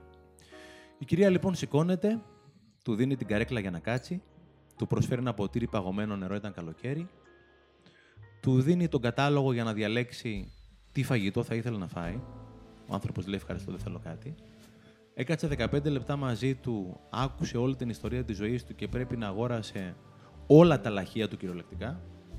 Και μετά από 15 λεπτά, όταν ο παππούς σηκώθηκε για να φύγει, η κυρία σηκώθηκε και τον ξεπροβόδησε, όπως εγώ ποτέ δεν είχα ξεπροβοδίσει τον παππού μου όσο ζούσε. Και έχω μείνει πραγματικά μαλάκας που είχα την ανάγκη να κρίνω αυτή την εξαιρετική κυρία μόνο και μόνο γιατί δεν χωρούσε τα κουτάκια μου. Μην πιστεύεις αυτά που νομίζεις. Δεν είναι πάντα αλήθεια. Έχουμε την ανάγκη να έχουμε δίκιο. Και τελικά, αυτό που λέγαμε νωρίτερα, θέλω τελικά να είμαι ευτυχισμένος ή θέλω να έχω δίκιο. Για επιχειρήσεις. Πάμε και business. Λοιπόν, ε, επιχειρήσεις. Εγώ έχω λοιπόν το σμαρτάκι μου, το οποίο το λατρεύω. Κάνω το σερβις στον Νικήτα, στη Νέα Σμύρνη. Ο Νικήτας δεν έρχεται ποτέ, δεν του πηγαίνω ποτέ το σμαρτάκι στο μαγαζί του. Έρχεται και το παίρνει από το σπίτι μου. Εγώ μένω βουλιαγμένη. Όταν θα πει ο Νικήτας 8, 8 είναι εκεί πέρα. Το παραλαμβάνει, το πηγαίνει στην επιχείρησή του, το κάνει GG, το πλένει μέσα έξω on the house, δεν πληρώνω ποτέ τίποτα. Και 5 η ώρα το απόγευμα, ας πούμε, του λέω ότι είμαι στην κολέτη και μου το φέρνει εδώ πέρα. Ο Νικήτας δεν προλαβαίνει να έχει πελάτες. Ο Νικήτας δεν είναι μικρός, χρεώνει όσο χρειάζεται την υπηρεσία του και η μαγιά του και μπράβο κάνει. Όσοι έχουμε σμαρτάκι, επειδή πήραμε κάποια στιγμή και δεύτερο αυτοκίνητο, αναγκάσαμε με την καλή έννοια τον Νικήτα να κάνει service, να μάθει να κάνει service και τα υπόλοιπα τα αυτοκίνητα. Και πάω λοιπόν μια μέρα στον Νικήτα να του πάρω μια συνέντευξη για την καθημερινή που κάναμε μια στήλη για το extra mile. Οπότε λέω ρε, εσύ, ρε μαλάκα, του λέω πες μου τώρα, κάτι άλλο κάνεις. Δεν μπορεί να κάνεις μόνο αυτά τα πράγματα. Μου λέει κάνω αυτά. Εκείνη τη στιγμή λοιπόν, είναι πραγματικά extra mile ο Νικήτας. Παίρνει τηλέφωνο μια πελάτησά του η οποία έχει μείνει στη Συγκρού, κοντά στο μαγαζί του, από μπαταρία. Και περιμένω τον Νικήτα να της πει ότι κοίτα να δεις, ε, πάρε express service, φέρ το εδώ πέρα να το φτιάξουμε. Ο τύπος λοιπόν της λέει ότι θα σου στείλω το παιδί με το μηχανάκι, στέλνει ένα παιδί που δουλεύει για εκείνον που είχε λίγο κάποιο κενό κτλ. Τη το βάζει μπροστά και φέρνει το αυτοκίνητο μετά από μισή ώρα περίπου. Του λέω Νικητά, αφού δεν ήσουν υποχρεωμένος να το κάνεις. Αυτό είναι δουλειά της Express Service και αυτή είναι δουλειά δική σου. Μου λέει Στέφανε, θα της δώσω πολύ μεγάλη χαρά, αλλά πιο χαρούμενος θα είμαι εγώ. Δηλαδή, βλέπω επιχειρήσεις παιδιά το 2019 να διαπρέπουν και βλέπω επιχειρήσεις το 2004 ή το 2007 που τα πράγματα θεωρητικά πηγαίναν καλά να μην πηγαίνουν καθόλου καλά. Βλέπω υδραυλικούς να μην προλαβαίνουν δουλειά, βλέπω γιατρούς να μην προλαβαίνουν δουλειά και δεν θεωρώ το γιατρό επιχείρηση για να είμαι ειλικρινής. Αλλά ξέρω πάρα πολλούς γιατρούς που θα δεχόταν να δουν οποιονδήποτε από εμάς χωρίς να πληρωθούν. Ξέρω υδραυλικό που έχει συμφωνήσει να κάνει τη δουλειά για 50 ευρώ και του δίνεις 50 την έχει κάνει τη δουλειά και σου επιστρέφει τα 25 πίσω. Και του λες ρε, εσύ αφού συμφωνήσαμε 50, ναι, αλλά τελικά στήχει 25. Αυτό είναι integrity, αυτό είναι ακαιρεότητα, αυτό είναι τιμότητα. Δηλαδή, πόσους πελάτες θεωρείς αυτός ότι θα πάρει μετά από αυτό το πράγμα; Έχω βρει περιπτερά στην Εδιψό, ο οποίος είναι εκτός Εδιψού, το περίπτερό του εκτός πιάτσας. Και ο άνθρωπος, επειδή δεν πηγαίναν τα πιτσιρίκια να αγοράζουν, έφτιαξε ένα αυτοσχέδιο σινεμαδάκι με μαξιλάρες, με ένα προτζέκτορα και ένα πανί. Και κάθε βράδυ πηγαίνουν τα πιτσιρίκια, βλέπουν ταινίες δωρεάν. Οι γονείς τους πηγαίνουν, τρώνε πατατάκια, μπύρες και ο τύπος ξυπουλάει κάθε βράδυ. Όπου δεν υπάρχει ένας δρόμος, φτιάξει ένα δρόμο φιλαράκι εσύ. Κλείνοντας σιγά σιγά, ξέρεις τι γίνεται κάθε φορά σε κάθε επεισόδιο; Δεν θα τελειώσει. Ε, ναι, εντάξει, θα το κλείσουμε τώρα, ναι, γιατί πήγε 10. Λοιπόν, σε κάθε επεισόδιο στο τέλος κάνω μια σύνοψη. Εδώ δεν χρειάζεται. Τώρα τα έχεις πει με πολύ καλό λόγο. Σε ευχαριστούμε πάρα πολύ που ήρθες εδώ. Ωραία, χαρά μου πραγματικά. Θέλω να σκεφτείς από όλα όσα έχουμε πει. Θέλω να σκεφτείς ότι υπάρχει ένας τηλεθεατής τώρα, ένας θεατής. Ακούει, γιατί υπάρχει στο podcast στο Spotify, εντάξει. Ή ακούει ή βλέπει και είναι στην παρέα. Και από όλα αυτά που είπαμε, τι θα του λέει να κρατήσει αν κρατάει μόνο ένα; Η ζωή δεν είναι αυτό που σου συμβαίνει, είναι τι κάνεις με αυτό που σου συμβαίνει. Μάλιστα. Ήμουνα προχθές σε μια φίλη στην Ελένη. Η Ελένη έχει φτιάξει το Πάμε Μαζί. Η Ελένη είχε την ατυχία, είναι η ιστορία της έμας μέσα στο βιβλίο μου, να χάσει το παιδί της σε ηλικία 24 χρονών από καρκίνο. Το δραματικότερο πράγμα που θα μπορούσε να συμβεί σε οποιοδήποτε από εμάς. Η Ελένη όμως τα τελευταία δύο χρόνια επέλεξε να κυνηγήσει το όνειρο της έμας. Η αίμα επειδή νοσηλεύτηκε και στην Αμερική, είδε ότι οι συνθήκες για τους καρκινοπαθείς στην Αμερική ήταν πολύ καλύτερες. Υπήρχαν, ε, κάνανε μουσικοθεραπεία, ε, ερχόταν διάφορε, διάφορες ειδικότητες και τους κάνανε σεμινάρια για πλέξιμο, για ζωγραφική, για ό,τι μπορεί να φανταστείς, coaching ή οτιδήποτε άλλο κτλ. Και όταν γύρισε πίσω η αίμα στην Ελλάδα, το όνειρό της ήταν και στους καρκινοπαθείς στην Ελλάδα να μπορούν να τους παρέχονται πολύ όμορφες καθημερινές στιγμές για να εξελίσσονται, να περνάνε καλά πέρα από το αποστηρωμένο περιβάλλον του νοσοκομείου. Και η Ελένη, η μητέρα της, εδώ και δυόμιση χρόνια που έφυγε η αίμα, έχει αφιερώσει τη ζωή της στο να βοηθήσει όσο πιο πολλούς καρκινοπαθείς και νοσοκομεία να ομορφύνουν τις μέρες των ανθρώπων που νοσηλεύονται με αυτή την πολύ σοβαρή αρρώστια. Η Ελένη θα μπορούσε κάλλιστα να τα παρατήσει όλα, έχει κι άλλο ένα κοριτσάκι, θα μπορούσε να τα παρατήσει όλα, να βάλει τα μαύρα και ουσιαστικά να παραιτεί από τη ζωή της. Απέναντία, η φωτιά της αίμας η οποία έσβησε, που φυσικά δεν έσβησε, μάζεψε τα τελευταία ξυλαράκια η Ελένη και την ξαναφούντωσε και αυτή τη στιγμή κάνει ένα θεάρεστο έργο. Όταν ένας άνθρωπος ο οποίος έχει περάσει το χειρότερο που μπορεί να περάσει, οποιοδήποτε να χάσει το παιδί του, έχει σηκωθεί στα πόδια του και προσπαθεί να βοηθήσει όσο πιο πολλούς συνανθρώπους μας μπορεί, αποδεικνύει περίτρανα ότι η ζωή δεν είναι αυτό που μου συμβαίνει, είναι τι κάνω εγώ με αυτό που μου συμβαίνει. Τέλεια. Αυτή είναι η αλήθεια. Στέφαν, σε ευχαριστούμε πάρα, πάρα πολύ. Ευχαριστούμε πάρα πολύ. Σε καλά. Είναι Ευχαριστώ τόσο πολλά πολύ. αυτά που θέλω επίσης να ρωτήσω, να ξανακάνουμε ένα Με μεγάλη χαρά. θετικός. Με Ωραία. χαρά και με τιμή. Λοιπόν, στους ανθρώπους που μας παρακολουθούν τώρα. Ένα δώρο, το δώρο. Το δώρο, έτσι. Ένας από εσάς που θα κάνει σχόλιο από κάτω θα πάρει το δώρο του Στέφανου Ξενάκη. Εντάξει. Αν μας ακούτε τώρα από το podcast ή μας βλέπετε από το facebook, ελάτε στο YouTube, κάντε ένα σχολιάκι για να, απλά και μόνο για να μπείτε σε αυτό το διαγωνισμό. Θα τα ξαναπούμε, Στέφανε, θα τα ξαναπούμε. Εγώ θα σας κυνηγήσω. Ευχαριστούμε πάρα πάρα πάρα πολύ. Ήταν ε, μεγάλη μας χαρά και Ευχαριστώ πολύ αξία που δώσαμε πιστεύω στον κόσμο. Μακάρι να το επιβεβαιώσουν και τα σχόλιά τους.